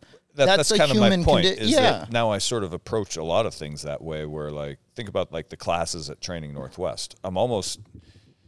It takes me weeks and weeks and weeks to get ready for each class because I'm out building barricades or making sure that the berm is kind of repaired a little bit or tweaking or trying out and tweaking the different drills we run to make sure that they're they're sort of fit the theme of the class and it's that like prepare f- or you know uh, refit, prepare, mission, refit, prepare, mission. It's a cycle, right? Mm-hmm. And you can apply that to a lot of your life, whether it's sports, work, blah blah blah blah blah. Yeah. Well, I think it's interesting, like bringing this stuff too, because we barely or Wait, wait, never. did I say I, refit, prepare, mission? I think I said refit, mission, prepare. I mean, I, I don't know. I'm a civilian. I put stickers on. You could say it however Yeah. you want. It Refit. sounds cool, dude. refit, prepare, mission. Black Refit, Hawk down. prepare, I hear you, buddy. it sounds badass. But like talking about that stuff, we barely have a woman's perspective. And thank you for being a guest. And it's rare to see girls in jujitsu. It's a more male dominated sport, let's be honest. But there's something about the girls that stick with it. Oh, yeah. Like you get people that float through, but you, I mean, You you I told to you be tough. downstairs you're Hang on. cool, but what we, I've said all along, the one thing I love most about the gym is anybody who lasts more than six months, you know they have grit and they're not faking it. Yeah. you can't you can't fucking fake it. So anybody who's been here more than six months and is still coming, it's like, all right, these people have true grit. But not only grit, but you got bit by the bug. And I got bit by the bug in my early 20s. And I've kind of been on this fun journey. And to see girls that really like get enamored with it and also want to excel and it kind of ch- not doesn't change mm-hmm. your personality but like your personality on the mat is a lot different from the first time you came through this door and the times that I've For rolled sure. with you. Sure. And it's fun and it's like I want to know why you've stuck with why you started it and why you've stuck with it and what you like about it. Yeah, I I started it for different reasons. I think I started it because one, for some reason I was fascinated because remember I said I started coaching CrossFit downstairs 8 years Yeah, ago. yeah. Well, Greg was upstairs. Yeah. So I was exposed to seeing all these like people soaked in sweat come downstairs and I was like, what in the heck is looking like they've been through the ringer. on up there and then but i was fascinated with the idea of it Yeah. even then i didn't know what, what it was um and when I was Did you know it was like ninja stuff? no, I knew what it was. I knew it was grappling. I knew it was like that. Yeah. And it always bothered me that I had gotten in really good shape and that I felt like I couldn't defend myself at all. Like zero. All I- show muscles, no that's go what I muscles. felt like. I was like, oh, cool. I can throw 200 pounds over my head. That's cool. Yeah. But like, also, I can't defend myself at all. Zero. I'm glad you have that realization though. Yeah. That's growth. Yeah, yeah, yeah, But that's yeah, that's good. But my original fascination was that I wanted to do it one day. Because even though I had kind of conquered some of my own bullshit around jujitsu, I st- and again I think all humans do this. We we can d- deal with things in certain areas, and then other areas we're like we act we go back to those bad behavior patterns. So in terms of jujitsu, I was like, I'll do it one day. I can't do it because of my knee. And I had told myself that for years regarding exercise. I'm gonna be honest. That's a legitimate argument. So, but yeah, I- even Yeah. more reason you're a badass and why you've started and continued this. that's why I didn't. That's why I didn't think I could do it because I was like, "There's my knee doesn't bend and it, nothing's holding it together." So I was like, "I can't do this." Yeah. Um, but I really wanted to, and the boys started first, and Okay. so Um, Yeah, that's right. Logan was The- in kids class. the brief story is that you know they started, and I was pregnant with my daughter, who's now four. And I couldn't do it then. That was clear. Yeah. There was no excuses, but I got to watch. So what I what happened was I got exposed because I put my boys in it. And so then I would just watch their classes. And then I was like, as soon as I have this baby, I'm doing it. really? What? It just looked fun. Like, Well, I had wanted to. but like, what? When you watch, well, I guess you're just watching kids class. I was watching kids class. So was like- anyone good? Were there any good kids or like? No, I mean these were little kids. Just- It- okay, yeah, it was the beginning of kids class, I think. Okay. So there wasn't a lot happening. But I told my, I had wanted to do it for years. I'd had this like feeling of like, you're in good shape, but you don't know anything mm-hmm. about anything. And so I was like, I wanted to do it. And I, I also grew up very physical. Remember, I said I played all the boys with all the boys. So I was comfortable with the play of wrestling. Yeah. Like my brother and I used to beat the crap out of each other. You know, like that was we used to play a game called Triangle with my sister, and it's like the last person standing wins. Like so that was the play. no way, really? like as a Cool. kid. Yeah. But uh, Would you win it all as a kid? sometimes, yeah, I was the oldest. You're so sometimes, scrappy. Yeah, yeah, yeah. yeah. You're I didn't scrappy too. around. Yeah. Um, guys- as my brother got bigger. Did you guys play Smear the Queer in your generation? Oh yeah. Okay. The Red Rover, all that. Okay. Beat the shit out of Jordan. Yeah. They was- probably don't play was Jordan. smear the No, they clear. don't play- they no, they What can't do they say play? that anymore. It's Yeah. probably for the best, you know. My kids Toss them came that in- football and let them go, dude. My kids came in last summer and they're like, Dad, we were just playing this game at the park where like whoever has the football, you just everybody tries to tackle them. And I was like, Oh yeah, smear the queer. Yeah. And they were like, What? But they don't. But you can't say that. It, I know you can, can't but- say this stuff anymore, but like growing we up, we kind of need to bring it back. Yeah, I we do. know that We that's do. I'm not saying bring sensitive. it. I'm not saying bring it up or bring it back, but like I remember I went to public school like Yes. first second grade, and my I like I rode the bus. And I came home, and my mom's like, "Where the fuck did you learn all these words?" and it was like, "Yeah, smear the queer." And I, I mean, Public I don't want to Yeah. get flagged or anything, but Oh, dude, the stuff that you just learned that kids would say, Yeah. it's not like anyone was I'm always- racist or anything. It was just, dude, they're little kids you thinking said. the craziest fucking To be thing. fair, I played that game. I called it that game forever. The, the part of me that's different now is my sister is married to a woman, right? And so there was some yeah. point in my life I get where it. I get like, it. and then Please, Right? And Yeah, so- go for it. I Me don't care. So the reason that I stopped saying that is not because of the word queer. It's because of the smearing of the queer. To me, I like think of my sister and I'm like, did do people really want to like fucking smash her face I because actually- she's See, gay? that's the thing is like that's not that's not it at all. I got to go to the I- I- Eminem I- defense. I- Eminem defense. I'm not using it to say gay. I don't think so either. So, but what I'm saying is that's why I don't say it. By because definition, is a queer person someone different from the others? So if one boy For has a sure. football and five don't, but listen, doesn't that- queer just mean odd? But Yes. yeah. But, so society wise, it means gay. but what I'm saying is I hear you. I that's- know. I know. played that game. I I love. I said that forever. Yeah. And, and but now I'm just I just think about things different because I just imagine if I said that in front of her, what she would feel like. Just say we're gonna play hit the heterosexual. it's my new favorite game, and it's awesome. Smear the street people. Yeah. Yeah, Yeah. hammering heterosexuals. Yeah. Jesus. fucking breeders. Fucking breeze. oh dear God. Uh, I'm sorry, that got derailed. Well, I, I took, Jujitsu. I took that way off course. It's I'm fine. sorry. So, anyways, As I Mike would say, I'm sorry, Podcast America. we were talking Cruising Yes. altitude. So I watched them do jujitsu, the the boys, my boys, and was pregnant. And then I was like, I still want to do this. This is a thing I want to try. And so after I had Georgia, th- I was three months postpartum. I started with kids class, Damn. and I was Were very you much eager? No, You were intimidated. it wasn't intimidated. I didn't like it. What year was that? I Uh, don't this was- remember You know, when you. that's- Oh, sorry. 2019. Go ahead. Go ahead, I- Jordan. What are you saying? I, I've heard that from two uh, people now. That They didn't like it. Didn't But- like it, but but, stuck knew with it. they needed to do That it. is my first six months. You know what? easily. I, I would say I did not like the first couple months of being a white belt because you're you're sore in weird places during the day, and you're just coming in here and getting fucking smashed. Well, I remember like- you were you're like, I don't know. I don't know if I'm going to do this because you kept Yeah. your back kept getting you Yeah, just it's like- everything well, about you. and then you have injuries, and it's like, Such a pussy, dude. yeah, do I really want to be doing this to myself right Yeah. now? the part that No, you don't. No but you, you get through to. to. the point where you learn to relax. Yeah. And you you're not getting weirdly sore because you're not spasming out every single muscle in your body trying to do all that white belt spazzy shit, right? I like everybody did it. They're like that's learn- the other you weird learn thing to is put some your people body don't the want right to admit position. that Mike Kozak had to have been a spazzy white belt at some point.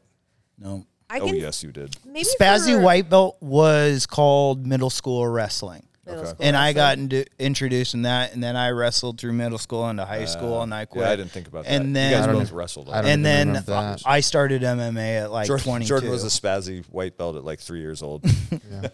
It wasn't because it was like the first six months, like yeah, you get hurt, like you said, and you're sore, yeah. all those things. It wasn't that wasn't the reason. The reason I didn't like it was because I had there was a certain degree of fear associated with why I joined. Okay. So I wasn't afraid to do the things. It was the feeling of like sort of dealing with that that was the thing. I did not like it. I did not like being choked. I did not yeah. like being smothered or pressed. You're like, this sport sucks, but I need to do it. I don't know. well, was it the defense thing? You were because you were you were scared of. Because you all should shoot guns. Like, it's an I enabling. don't shoot guns though, because I didn't shoot guns for the exact same reason. I was I, terrified. I Yeah, have, but you I did have that video camp. evidence You've- that yeah, you- says you do shoot fucking guns. And you did guns and geese, No, but- right? Yeah, that, that was the last, that exact- last okay. video that just though. went up. These are Christy, you're- identical. You're, shooting like a pro. Listen, so It's this is fucking an awesome. identical scenario. Okay, so f- in both cases, I'm not like a typic, I'm not like a particularly fearful woman. I, f- I say like I represent probably the average of like being aware that you're potentially like always in danger to knowing that like you should be self-aware like you know I feel it too. I could So- only imagine, but yeah, that's normal. You should. but I, th- because of that, I think women live in a. s- Sometimes, not all women, there's certain things that just fear, like feel fearful, and it's easier to not think about it, Yeah. to not deal with Block it. it out. I'd rather Yeah, yeah. not Head- think head that in the that's a sand. thing. Yes. Yes. Oh, let me tell you. Yeah. And so I, f- what I was aware of was the head in the sand.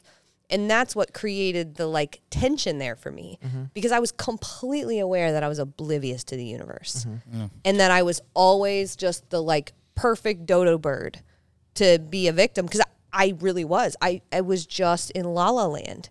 I oh, imagine everybody's awesome. Nobody's going to hurt me. I'm just cruising. Well, I mean, in a way, that's. res- I mean, we should. That's as much I, as we. I that's hope that my wife YouTube- listens to this episode. And and I remember I picked people off at the side of the road. I'm like, get in the car. I'll drive you the place. I just oh, have shit. no s- no. And that was I did that when I was in my 20s. But like, I I knew that about myself though, and so it was that's what created the tension. I was like, you are just dumb dumb, like moving through the universe, and so that was part of why I was like, I need to do something to be able to at least do the best that I can, like whatever that is. And so I always wanted to do jujitsu. I was always wanting to learn to take care of myself that way. Pistols, guns, firearms, almost identical. Terrified, rather head in the sand, don't want to look at it, don't want to touch it, don't even want it near me. And the funny thing is, in the Navy, I had to carry a, a pistol. Yeah. So in that I think actually increased some of my fear around firearms because because of my job in the Navy, I was I was a surface warfare officer, so I drove ships. So I had to carry a pistol when I was standing watch. Well, I got Hang on. qualified. Was it symbolic or did it actually have? Oh no, it was a real pistol. Wait, hang on. Did it have ammunition? yes, Yeah, yes, okay. it was loaded.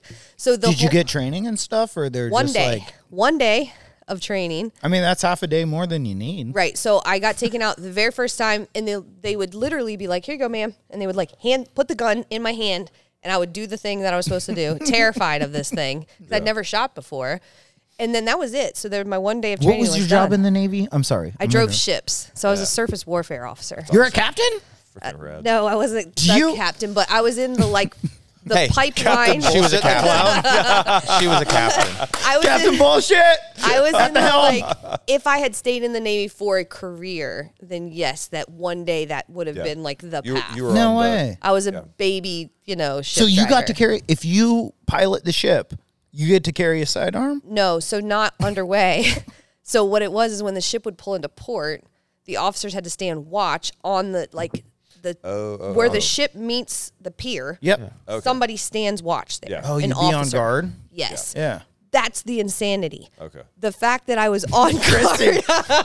Yeah. Here's Yeah, a like, bazooka what's- and make what's sure that no one ship gets here. A couple hundred million dollars. One- like, Christy, One little Christy, take this pistol. Go down. 23 year old We're giving you two bullets. Right? they're like here, no it's it gets even worse so like that was my job was to stay and watch there so No way. i would go to the armory i mean i don't think any of this is like secret stuff right i'm like talking no. about normal You're- shit you're right fine. like i would go to the armory and they would be like here you go ma'am and i would like stick it in the holster and then that was it i didn't touch it i didn't know how to handle it. Was it there one in the chamber? Or they just gave it to you with i'm the sure mag? there was one in the chamber because the only instruction we had was if you pull your weapon you're shooting somebody Yeah. because we weren't supposed to I touch bet it there wasn't. I guarantee there wasn't. Yeah. Yeah. We weren't supposed to touch it All you It's a terrorists showgun. listening, this is this is all it takes to get onto a United States uh, Oh my surface warfare ship. I'm about to get in a lot of trouble. But I stood um, top deck watch with a with a a rifle, with Yeah. a shotgun, not a rifle, a shotgun, shit. not even Oh. a rifle. Excuse me. Oh, bird hunt? Where were you stationed? Yeah. Are we still in Florida? There's good duck hunting down there. So that's all. Like, point is, is that I would. The fear of firearms came from carrying one, having no clue what to do with it, right? Yeah. And then I would Knowing the literally- possibilities there and not having Yeah. the ability to deal with anything. And I'm not. I'm not representing the entire Navy here. Probably Right. people I have You're doing other a good job. people Special Forces, Christy. people probably have better training than me. I mean, like certainly there are le- I hope so. degrees yeah, of course. to which people carried firearms. It, I was the last. I guess what I'm saying, and he knows. Like, there's different levels of like It's exposure just to combat. this is your I was experience. not. This is perfect, though. I love it. No, this is a good. Uh, this is the Right. I. This is great podcast right here. So, so, anyways, I would literally hand the gun back to the gunner's mate, and he would I clear love it for me. like you're. I was is that terrified. how you were the way- handling it too? If you guys, if you guys Jesus. see the way she's giving- holding her hands, it's so good. It's Pour it out. I Please, would. sir. I was, you know, like take this. take this thing away from me before it bites me. That was the last time I touched a gun before I went to Guns and Geese. You're shitting me. No way.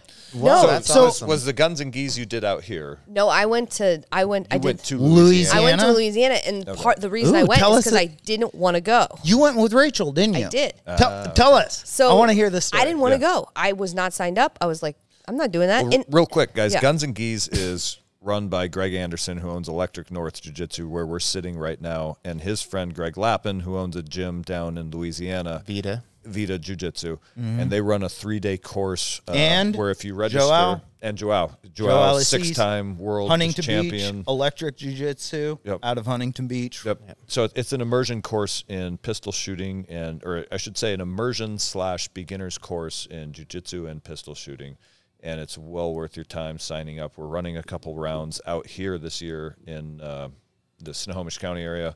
Yep. We'll be shooting on the Training Northwest Range, and then rolling here at Electric North. So, uh, Christy, go ahead. With Sorry. a full sauna and ice Yeah. bath Oh, and yeah. an archery range and Everything. sign up, overbook it. and we have a competition on night two to see who can rub Mike down in bear grease the fastest. I have a massage table, so I'm there looking forward go. to this. Yeah. There you go. Sorry, Christy. Continue. No, um, that's perfect lead in. I mean, That's good pod right there. That's a good co-host. We got a regular here. so I went to Guns and Geese because I didn't want to go to Guns and Geese. Yeah, That was the only reason. I did not want to go. I'm Again, I- sensing a pattern yeah, yeah, and I uh, Can I talk to you about cocaine? yeah, I uh, didn't want to go. I didn't want anything to do with it. And again, it wasn't like I was like anti firearms. I just had this fear. I didn't understand them. I didn't. I had no. I just was afraid. That is just as simple as it was. So, um, Once again, like saying I feel vulnerable as a woman. yeah, you should feel vulnerable and scared around firearms. Like you're recognizing danger and addressing it, which is empowering you.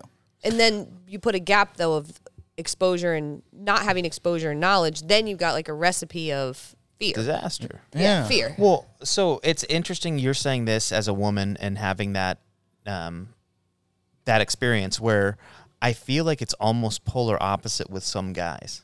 Mm. Because there's like, oh, I know Oh, how to God. use Yeah. a gun Yeah. and I can grab this and I can do Yes, what I need to is. do. And I was that dumb guy that "Ah, I'm 21 years old. I can have a gun. My mom's like, you're going to carry a gun. I was like, all right, mom. You know, and, just like, and no training for, Right. for the longest time. And, you know, and guys coming into jiu-jitsu thinking that they can, oh, I'm Right. going to run the mat. I mean, look at There's Stand you're right. away. There's like Listen to a him. blu- you know it's, uh, other side of yeah, the coin. and it's just it's cool to hear somebody like I was afraid of this, and that's why I did it. Versus I'm gonna kick some ass. in Well, there. it was bad the first the first session because you know they teach you all the safety things. You know they spend quite a while. Um, Greg Lappin taught all the safety stuff, but then it was go time. And in my class, there were a handful of people who were in SWAT, like law enforcement, like at higher. They were they knew what they were doing. Then we had like two or three like hunters geared up. You know, I was like, oh my god, like this is Hang on. Don't don't judge someone's skill by their gear. Right. Because the guy who shows up in a flannel shirt and some blue jeans, he, he Is the might guy. Yeah. Yeah. Yeah. But uh, the first shooting that we did, and again, it came from a holster. That was also terrifying, right? Like actually having to draw a pistol if you've never done that. Yeah. There's just a lot of It's a lot. Of, It's a lot of moving parts. stuff Yeah. as opposed to someone handing it to you, which is again what I had. Somebody gave it to yeah. me, Yep. right? And this is a whole different situation. Use your gun. Jesus hands here. But I think uh, we did the first shooting drill because it really was like a series of drills. And I was shaking. And Greg Anderson stood behind me and he was like, Are you okay? And he was not being a dick.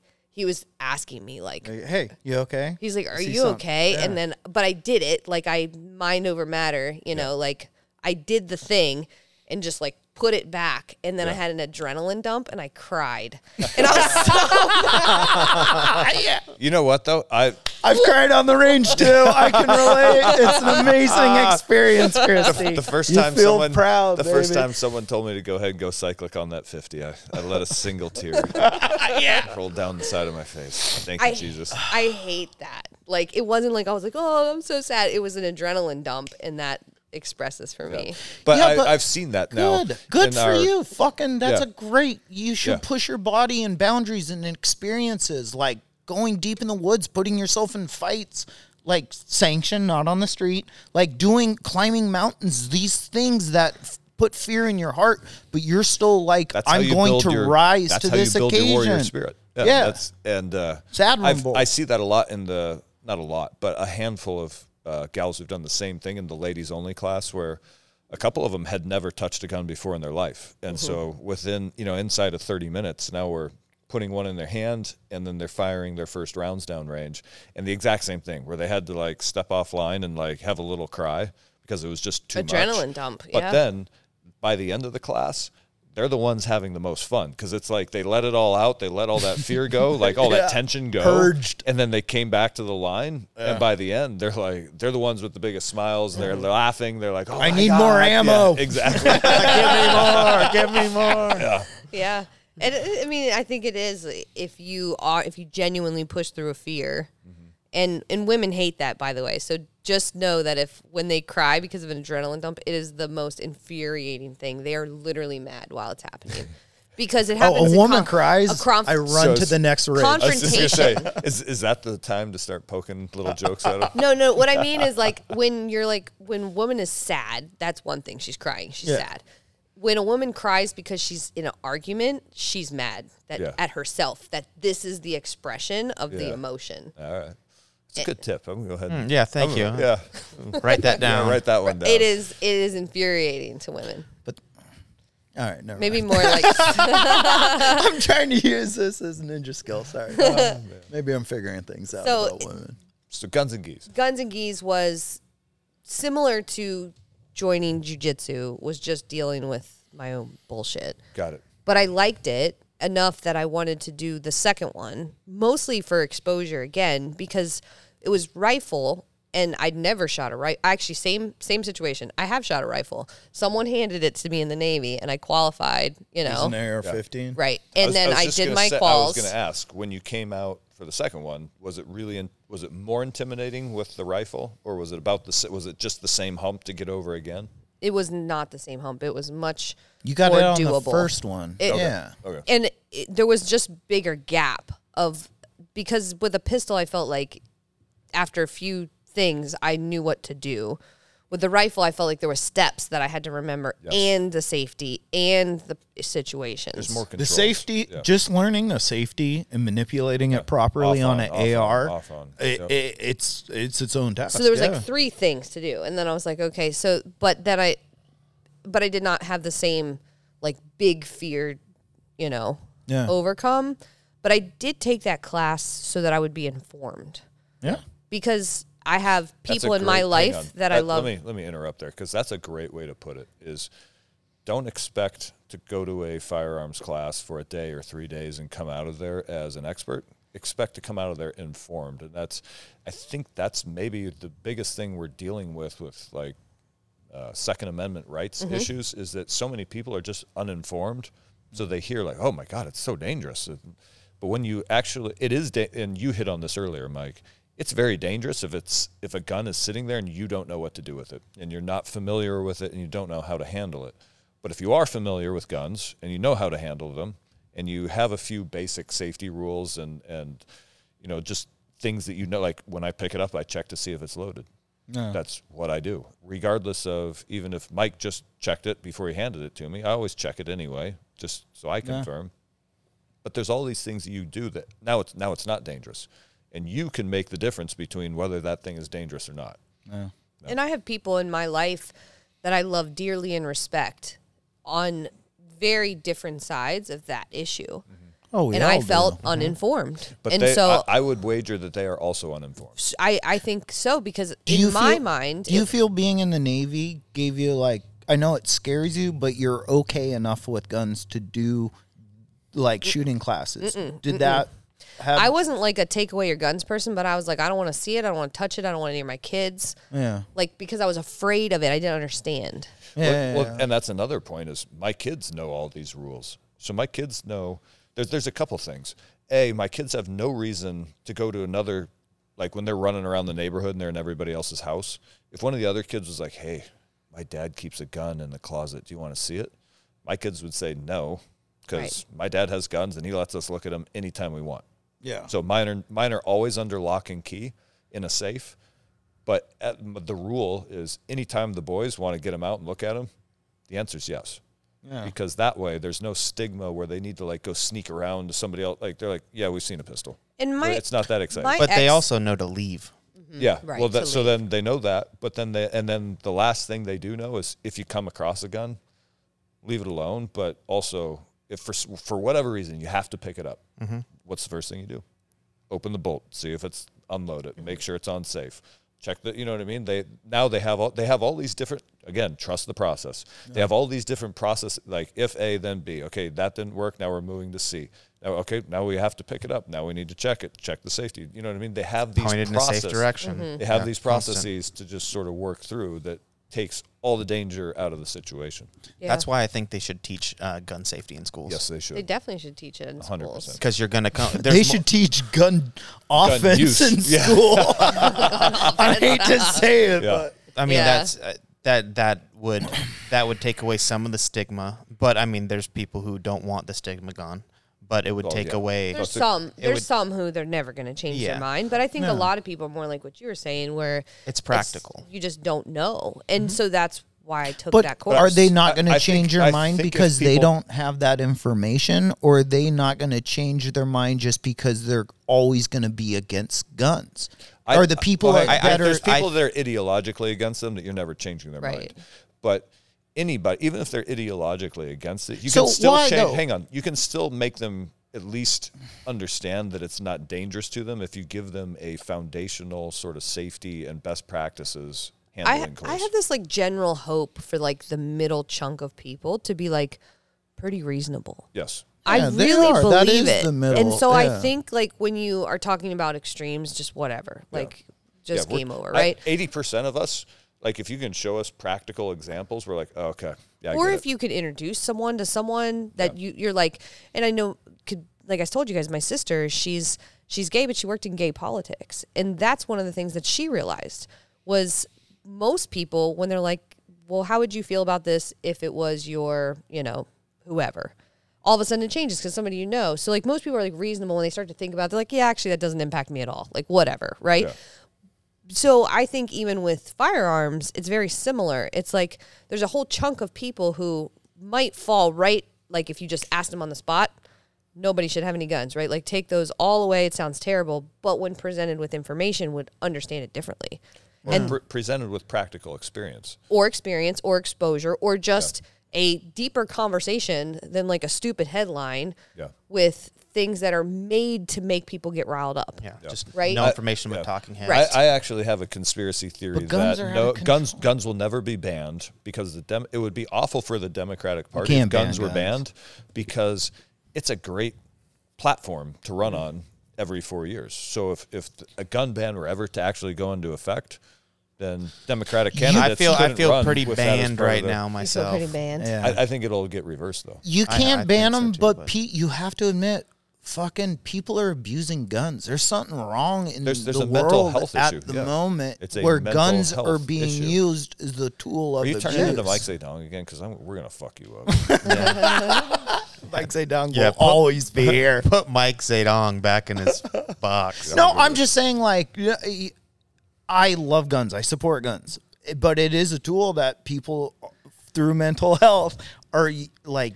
And that's And, and here's the thing: you're always going to have access to guns. You can't take the guns away from America. But I- so there, we need more emphasis on the people that are doing these things. Responsible or freedom. like, freedom comes with a heavy load of responsibility. yes, And so it's a want- burden. Yeah, Heavy if you wears a want- crown. If you want the freedom to own guns, then you need to be a responsible gun owner, and that means maintaining positive control of your shit at all times.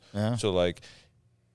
But I have, I have my concealed carry pistol that's in my waistband, and it's with me Dude, when I'm out a and about. million guns right However, every single other gun that I own is in a fucking 400 pound safe Yes, because exactly. they they go two places. They go on me or they go under lock and key. yeah. And that is that there are no exceptions because Yeah. that's how you be a like Responsible I said, gun owner. Freedom is a burden and it Yes. comes with a lot of responsibility. And so you have to manage that responsibility if you want to maintain your freedoms. And that's what's so frustrating about America today is so many people want they, they want to be dependent. They're like, fuck it. I just want my state assistance and my food stamps and you're not taking the responsibility to actually provide your own life. And that's what makes you dependent on the state. And God damn it. That that's kind of the reason I started training Northwest is I'm so sick of seeing people who because because they don't understand a firearm, because they don't train at boxing gym or a jujitsu gym, they're looking to the police for their safety and their security. That's one of your four uh, tenets of uh, uh, Maslow's uh, hierarchy of needs: food, water, shelter, safety. Right? Yeah. And if because if you don't have safety, you don't have any of the first three. Yeah. Um, and so many people are just their answer is, well, we would we would call the police. Well, we how, would call the police. eh, how But- many? I'm sorry to interrupt, but go how ahead. many with with what Christy was saying? Like, how many people just don't want to deal with the anxiety and stress of learning those those things? Right. Because it's the, but easier. the reality just is, to in the end, it alleviates stress because now you've added a capability and a tool to your toolbox to deal the situation that's causing you anxiety. You went through something that caused you a little more anxiety, but in the end, a you you realize that this this uh, stigmatized firearm isn't that scary. B, now I know how to use it and employ it to my own uh, uh, defense. And C, now I've alleviated this overarching fear of being attacked or being harmed or just needing to provide safety for my family. Now, now you've alleviated that anxiety as well. So every time you pick up some sort of new skill, it, and it doesn't matter whether it's fighting with fucking bow staffs, nunchucks, or or uh, you know doing something at work, like becoming a better employee at work, because that increases your job security. So like when I was an electrical apprentice, I busted my ass to try to be. I was I was like, you know what? I want to be the best journeyman in the fucking state when I turn out because that guy is valuable no matter where he goes. And I will, al- if I can be the best journeyman in the state, I will always have a job wherever I go Yeah. because you can't, you can't not have that person around. And so that just adding more skill to my repertoire, like more niche knowledge, like hospital systems or, uh, whatever specialized systems to my sort of repertoire, it just alleviated that that overarching fear because I came up through the the recession. So people were getting laid off and it was like if you get laid off, you're not coming back to work for years because nothing's on the horizon. So it's like, man, if if I can just be, you know, so proficient at the job that I don't have to worry about layoff, then I can alleviate that that anxiety of, of not having income. through a little bit more hard work. Yeah, exactly. By by trying harder. Mm-hmm. You know what's funny is like you started your own business and it's like, okay, I just need something to do. And you're well, what, not saying you're not good at other things, but you're like, I know firearms very well. I'm going to start this business and I'll get paid for firearms. But the more you talk about it and the more it grows, it is not like a gun training company. No, it is not. It is more of like teaching people like where shortcomings are, where efficiency can be increased, where and that's sorry, we're, sidetrack. We go No, like everywhere. it. But that's where it goes into like the guns and geese and getting exposure. What you guys are not only showing through these like training, here's how to grapple, here's how to shoot, but it's also showing you like as much as you navigate this world and maybe you do great in certain areas, you're going to have deficiencies in other areas. And what you think you can do and what you can actually do are two different things. And the things that provide us the most fear in life are fear stronger people getting robbed, losing money, being a loser, all these factors. And when you expose yourself to these mega doses of things like a jujitsu or shooting or climbing mountains or pushing whatever your hobby is, you're a bull rider, you want to become a doctor because you really want to fix people or just you're pushing whatever it is it's it's that's that's an aspect that doesn't get taught in school. It doesn't get taught in like you you learn that on a wrestling mat It with gets a team. stifled in school. It Yeah. gets stifled in schools. but you know what? You're you're that's perfect. I love everything you just said. Um, and that goes back to like why you need to build your warrior spirit. And there's there's a handful of ways to do it, but all these um shit, I've said from the beginning, we're not teaching firearms. We're teaching life skills using firearms as a medium. Yeah. And and you nailed it. Um, Y- once I- you once you find the pecking order in life and the things like this kind of open up your eyes to where your abilities truly lie and it's it's scary not knowing if you can defend yourself in a fight i imagine it's Yeah. scary to you know not know if you're going to have a job because you're not really pushing it to learn that skill. It's scary like all those things are scary and then like because of that people just kind of crumple Yeah. you know? But when you push past it like you're saying you push past the fear and you got in there and now now you know like you're not going to be able to just beat the shit out of a 200 pound man. No. you know that. But you also know who you could or how you could potentially do that yeah, I right, think so, like, you Or just- just well, a if- if moment else, to get away. separation. Yeah, Yeah, you- from a you've- 200 pound you've, man. Well, you've cr- you found your limitations and you've seen where you succeed. So like it, it just it gives you that pecking order of where you lie in the world. Same with like a gun. Like awareness also so where uh, when we talk about like concealed carry and how to keep yourself safe when you're out in everyday life awareness is probably more important than anything so even just having that awareness like look at jordan be like i can't fight that guy that's that's actually i've just elevated like my tactical situation just got a little better because mm-hmm. i just identified someone who I should not get in a fist fight. I think with. that that's probably one of the things that I observed that I didn't know was going to happen from jujitsu was the awareness of people's bodies around me. Yeah. Mm-hmm. Ooh, and that was nailed like it. Yeah. because it was the it was that's what changed because before again like I was aware of it but I couldn't do anything about it because I just lived in La La Land. yeah. No, who was behind? I don't know. You know what I mean? Like I just moved like that. I probably still do sometimes, but what changed from jujitsu was like I could feel you there, and I couldn't before. Ah, yeah. Or you- you, were standing awareness. closer to me than I than I like. Okay. You're What do you think that striking is? distance. What do you think Hang that on, is? I have a theory. I bet that like earlier you like Mike and I rolled before you guys showed up, and uh, Bear Grease. Alone with the dark. Jordan dark came room. in I here came in. The saying- lights light- weren't on. Lights were out. the word smear the queer might have been used by Jordan, and I don't promote that kind of speech. So let's continue the podcast. it's Cyndi Lauper on the stereo. Time I was listening to Hall and Oates on the way here. I love Hall and Oates. Sara smile. No, but there, there was a point where he went to throw a leg over to to mount. Jesus. And, uh, I spend but a lot like- of time telling people that jujitsu's not gay, and you're Yeah, ruining it I right know. now. We're Hang so on. gay At no, at no point did we make eye contact. I want to make that very clear. Yeah, you can't when your eyes are But it was like I felt his hip move, and I knew to throw my knee up and block his block his leg.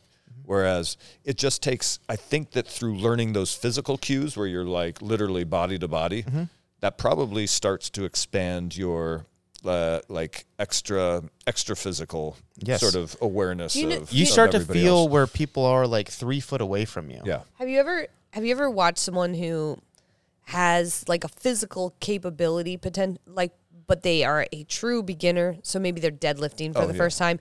like and then like a athletic white belt. and then 6 months later they are lifting like a big amount of weight Yeah. because the gap there was so big for them. So they make unusual progress, right? Because they started so far back. Yeah. And then that that's what I felt like. Mm-hmm. I felt like I was super far back, like not even just regular amount. And so when when I felt like all of a sudden I had some degree, I, I I feel like even calling that a fact that I have situational awareness is is like generous right now still. But I went from negative to feeling someone standing next to me or near me. That felt like night and day. So what do you think that is though? Because like you went from not having jujitsu to having jujitsu, and what you're doing is you're constantly getting smothered. You're feeling someone's energy and their strength. As much as you feel what they're doing, you know someone's tone or how they're coming into this role. When you slap and bump and you start to go, it's like you kind of feel what their energy is. And I, hear don't- what you're saying. Like eyes on your back, looking at you, just knowing where people are. When you get used to having bodies very close on you, you get a very you get a much broader picture of just Of just people in the room around you and where people are.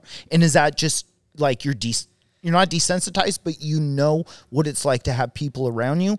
Or is that giving you more of an awareness of energies of people? I feel like it could be three things, to be honest. Ghost. Three. One, energy, right? Like if Yeah. you are just more aware of people, you can feel it. That's good, Jordan. We had an energy surge. yes, an energy surge. Um, the first piece. So the second, the easier one is reps. I just feel Yeah. like if you if somebody grabs you enough times and you start to figure out like, Yeah. you know, that's what's going to happen to you. So you, and again, if somebody pushes you enough times, you're going to start to feel like what that feels like.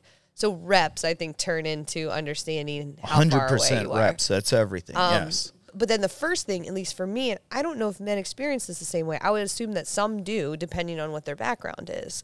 But my first couple of months of jujitsu were, again, they were uncomfortable because it's muscles hurt and stuff like that. Oh, yeah. But I literally had this huge fear spike Oh.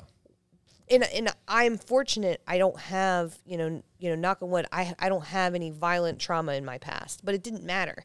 If I was being choked, my heart rate went through the roof. Oh shit.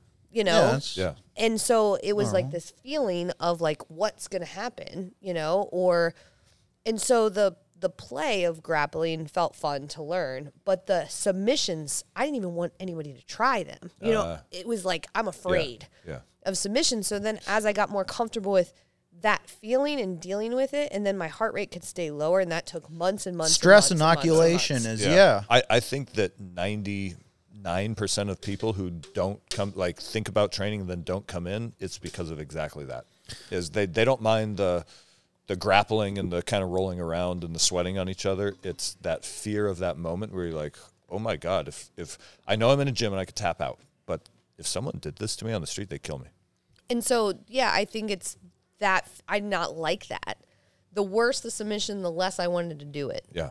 I didn't want to do it to you. I don't want you to do it to me. I just didn't want anything to do with it. It was very. That was my Keep first. the gun in the holster. that was my first six months. Honestly, I wanted to play. I liked the the play of Who were your first roles? So it was funny because again, I was doing kids class.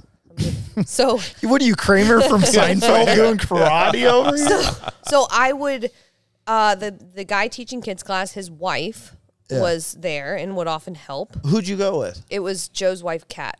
Brum- uh, oh, Joe. Oh, yeah, yeah, yeah. And so I would learn with her, or there was usually at least one other mom who I could drill with. And then at the end of class, I would do rolls with her.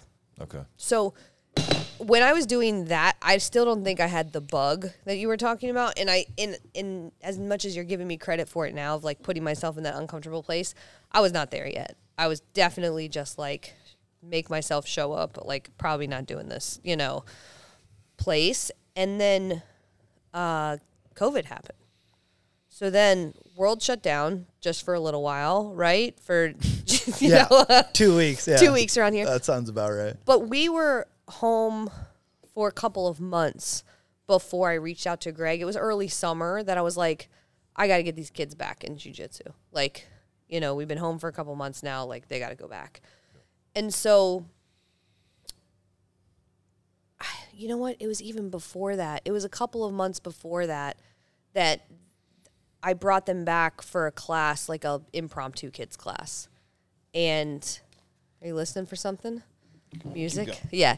There was, it was an impromptu kids class. And at the end of the day, I there was a, a situation that happened, and I don't really need to go into it. I talked about it on Tyler's podcast, and I, I always feel like I'm like gossiping or saying bad things, and I don't want to. But I had a confrontation with someone. and I'm the least confrontational person you will ever meet. And again, I told you I hate that. I hate Yeah. it. Um, and it was a confrontation with a man, and I felt very like unsafe and at the same time threatened. And I was so angry. There was nothing I could do, and I felt helpless. Yeah. And it was in, the, and I had been doing kids class, you know, for a couple months prior to that, and it was in that like digesting of that incident that I was like, fuck it. And I text Greg and I was like, can I come to adult class and I'm going to bring Logan, who was probably 11 then. And I was like, can I just come and bring him? And so then I just started coming. And then I never looked back. I just stayed with the guys and did class. Yeah. Uh, And now, do you look forward to class now? And so for a couple months, it still felt like I was in that beginner stage. I got hurt a lot. Yeah. to be honest, in the first six months, just dumb stuff, the same stuff everybody always gets. Yeah. Busted thumb, you know, jam toe, Yep.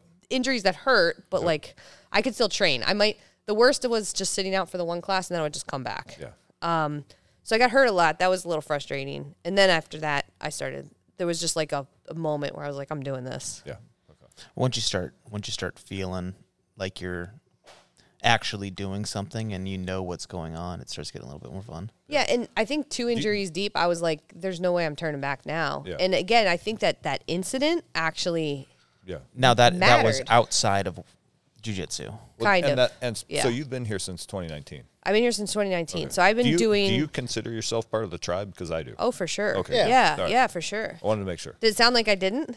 I don't know because you're sounding sort of hesitant No. about training, but that, now it no, sounds that like was you're the beginning. Okay. That was the beginning, and that's what I mean. Like that, I really wanted to share that because I think some people think that oh, I'm going to either like it or I don't, and I don't think that that's the case. It took me at least six months to really be like, oh, I can, I'm going to stick with this, and it took a, a couple of like dealing with my own bullshit mental things to get to that place. And so my recommendation for people if they're going to try jujitsu, particularly women, is commit to a minimum of three months. Not three classes, I, three I months. think six because Yeah. three months is where you're going to realize. For me, it was at 90 days. I was like, you know what? I I can't beat anybody in this room. So what the fuck am I doing? Just relax. understand that there's a long learning curve to be had, and it's gonna suck for a while. But once you once I one the the critical point was relax because then you don't go home with all these weird sore muscles and you just you tap out, you reset, Yeah. and then Let, you get let beat. the ego go. Exactly. You tap out and you reset. You go, fuck, that didn't work.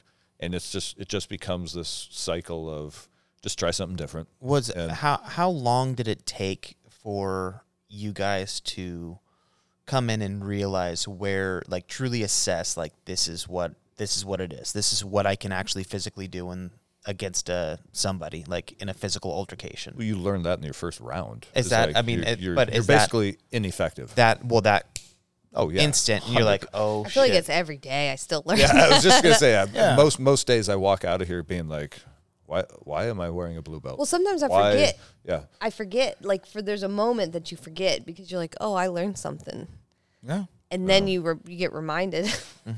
And so I think, uh, that ro- th- I'm sorry. yeah, no, go ahead. that that fear that you had about like you know a little bit of uh, the physical world or like you know Mm-hmm. uh, was that uh, just heightened right away i mean with with uh, walking in and then like all of a sudden grabbing a hold of somebody and being like oh shit like or was it like i'm new like because that's that's always what somebody says it's my first day you know and they let you know and then they come in and they're like oh, i've only been doing this a week and they're like i'm new and then it's like oh i've been doing it for like six months and like i'm kind of just starting and you see this like relaxation because like at first when people first walk in there it's my first day and they're it's like i know it's your first day like Right. you can tell and then like then the next week and then the next month and then they slowly over time that first the first day jitters kind of turn into like well you know i've been doing you're probably going to beat me but you know and then slowly they just relax and then all of a sudden they don't none of that's people don't say that and they just walk in and they're Yeah. killing it yeah. yeah, it's it's weird because you like, I think you again depending on how you're starting. I think that's the thing is like I had a fear sandwich. I was afraid of my knee. I was like afraid Yeah. of this like unknown, and then it, it wasn't. I wasn't terrified. I really did enjoy it. It wasn't like the the firearm thing. I was terrified. Yeah. This was more like just dealing with my own shit. Yeah. Coming to jujitsu and but s- I think again it's reps. Mm-hmm. I don't know if there's any secret to it Nailed other it. than Yep. reps. Nailed it. And, Yeah. Mike, and Mike, you said earlier Brilliant. fear Take it away. Inoculation. Yeah. Fear, Yeah. fear inoculation, but reps. Reps is everything. Reps- that gives you reps That's brings how you It gives you strength. It gives you flexibility. It gives you knowledge. It Yeah. gives you everything. But you can't Reps. know, like, oh, this is what it feels like when someone's way could kill you until you feel it, and then you feel it multiple times, and then all of a sudden you're like, okay, like I really understand this in this setting. And what I enjoy a lot about jujitsu as a woman, and I'm I'm about 150 pounds, so I'm like medium sized, you know, muscle girl, but small, Okay. small frame. Yep. So when I get to roll, I know my partners typically, and they know me, and that's great. And I, I'm not saying I cherry pick, but I know who I'm comfortable We learning from. We all do. It's We all it's do. smart. It's I- smart. too. I- I, I've gone through enough energies or injuries, energies, now to know that. I, I was, in fact, I was telling Mike this earlier tonight. I said, "Man, Monday it was a sea of white belts, and none of the. I, I look for purple belt and above, not because I'm looking for a tougher fight, because I know they won't injure no, me, right? Yeah, and so because because they know when like that's enough pressure, I can stop Yeah. and you get with like a like uh, I th- I've heard Greg say nothing more dangerous than an athletic white belt well, because they're just yeah. they're going for fucking Well- broke. It's it's because there, but there's two there's two sides to that, right? There's the spazzy Yeah. white belt that like they get you an armbar and they're gonna break it, yeah uh, and they don't like you know it's just that's I'm going for it. And then there's the people who come in and they're like so timid and they're Yeah. so gentle. Yeah. And Too it's like you need to I'm gonna hurt you because I- I'm not trying to e- yeah yeah, but right, that they're but too soft. they're too soft, but they don't know how to actually like Be apply rough. pressure. Well, Yeah. yeah. and they don't.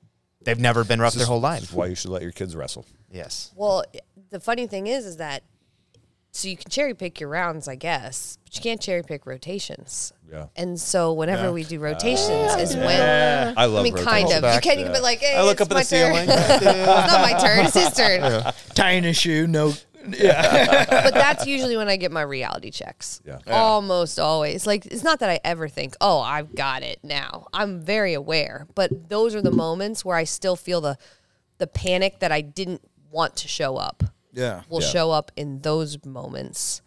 Because they're white belt dudes that are outweighing me by 60 or 70 pounds and they don't know how to control their hand strength or their body weight or their arm strength. So then, uh, or their speed. That's another thing they don't know how to control. And so in those moments, I'm reminded that I, I'm reminded that I still have that spike. That, Yeah. Right. And so then I get to bring yeah. it down. Like, and those are the moments where I'm like, just sit here and be smothered for a 2nd When I before That- I oh, it's all good. You want to go? No, Sir? what? th- Just that that that is the biggest um, gain I think you can get from jujitsu is having that fear, being able to step away from it, find a place where you're okay, and then deal with it. Like or or and then that can happen a split second, but like being able to control the fear now. Mm. you know? Yeah. and having having like oh this is a bad sticky spot and because i get it all the time and it's just like oh and sometimes i get it when it's like why like i shouldn't have this and because it like there's times where i'll go and No, you i don't should feel have it, it. and then all of a sudden there's times where it's like son of a bitch like th- where did this come from and that anxiety mm-hmm. is just like oh no like this is not this is not good this You sh- and then it's no. I disagree. Mike Zedong disagrees. Oh no. I think fear should be part of it because it's like I started MMA and I had a very good understanding of wrestling and grappling and stuff like that. Like I wasn't a spazzy white belt, but I never s- did striking and stuff like that. And I was alongside with newbies, white belts, pros, everything. I saw the whole gambit.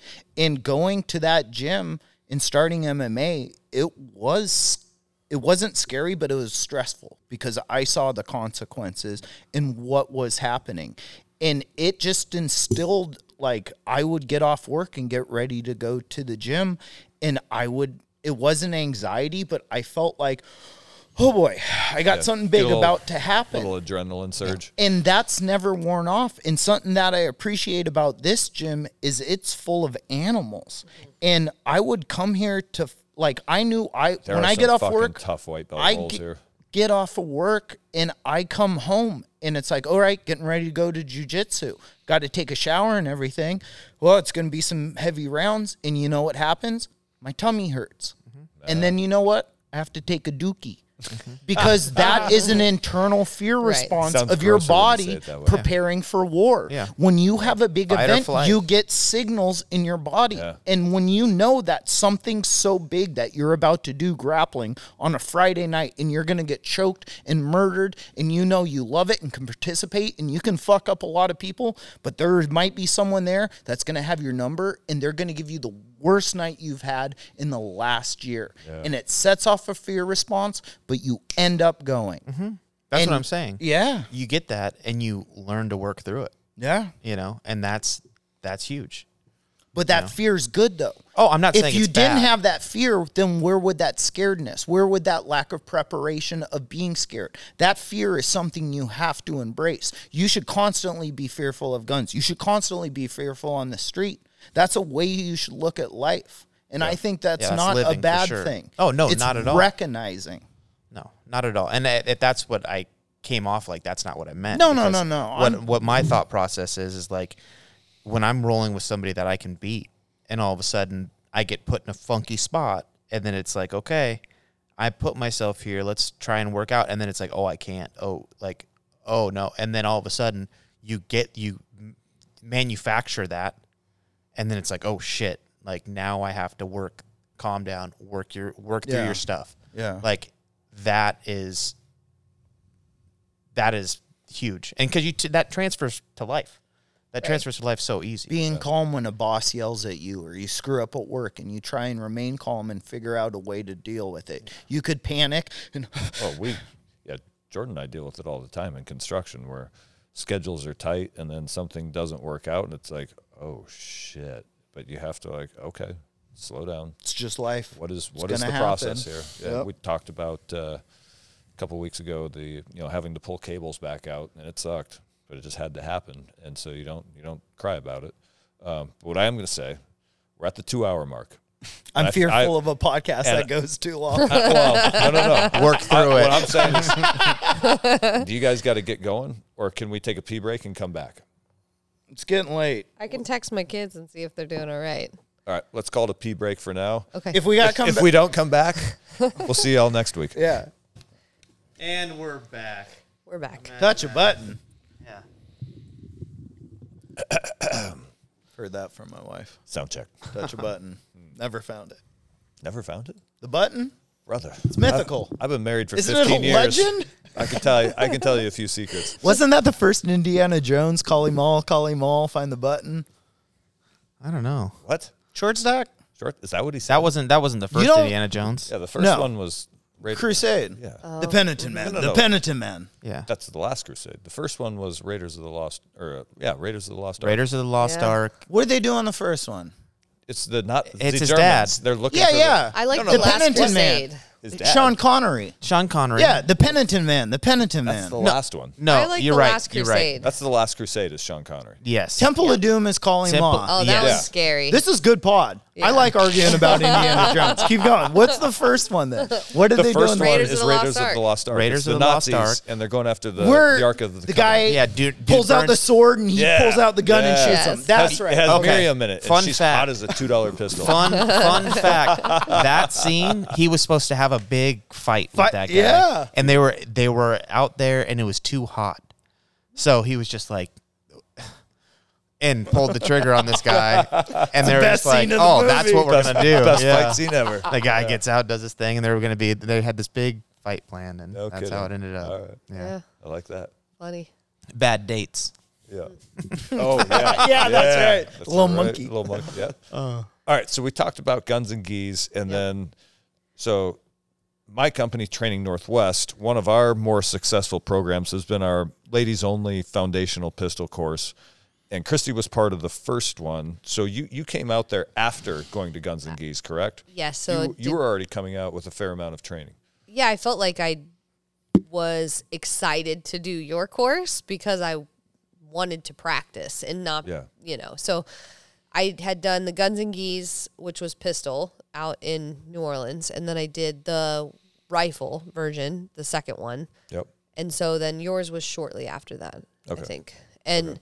And so I was excited to get to do that. There was a lot of women there that I knew were that was their first day, or they had, they maybe even had a concealed carry, and they just were super uncomfortable with the fact that they had that, and Yeah. they just wanted practice. Yep. And the number of people who actually do carry a gun who don't have any sort of comfort or experience.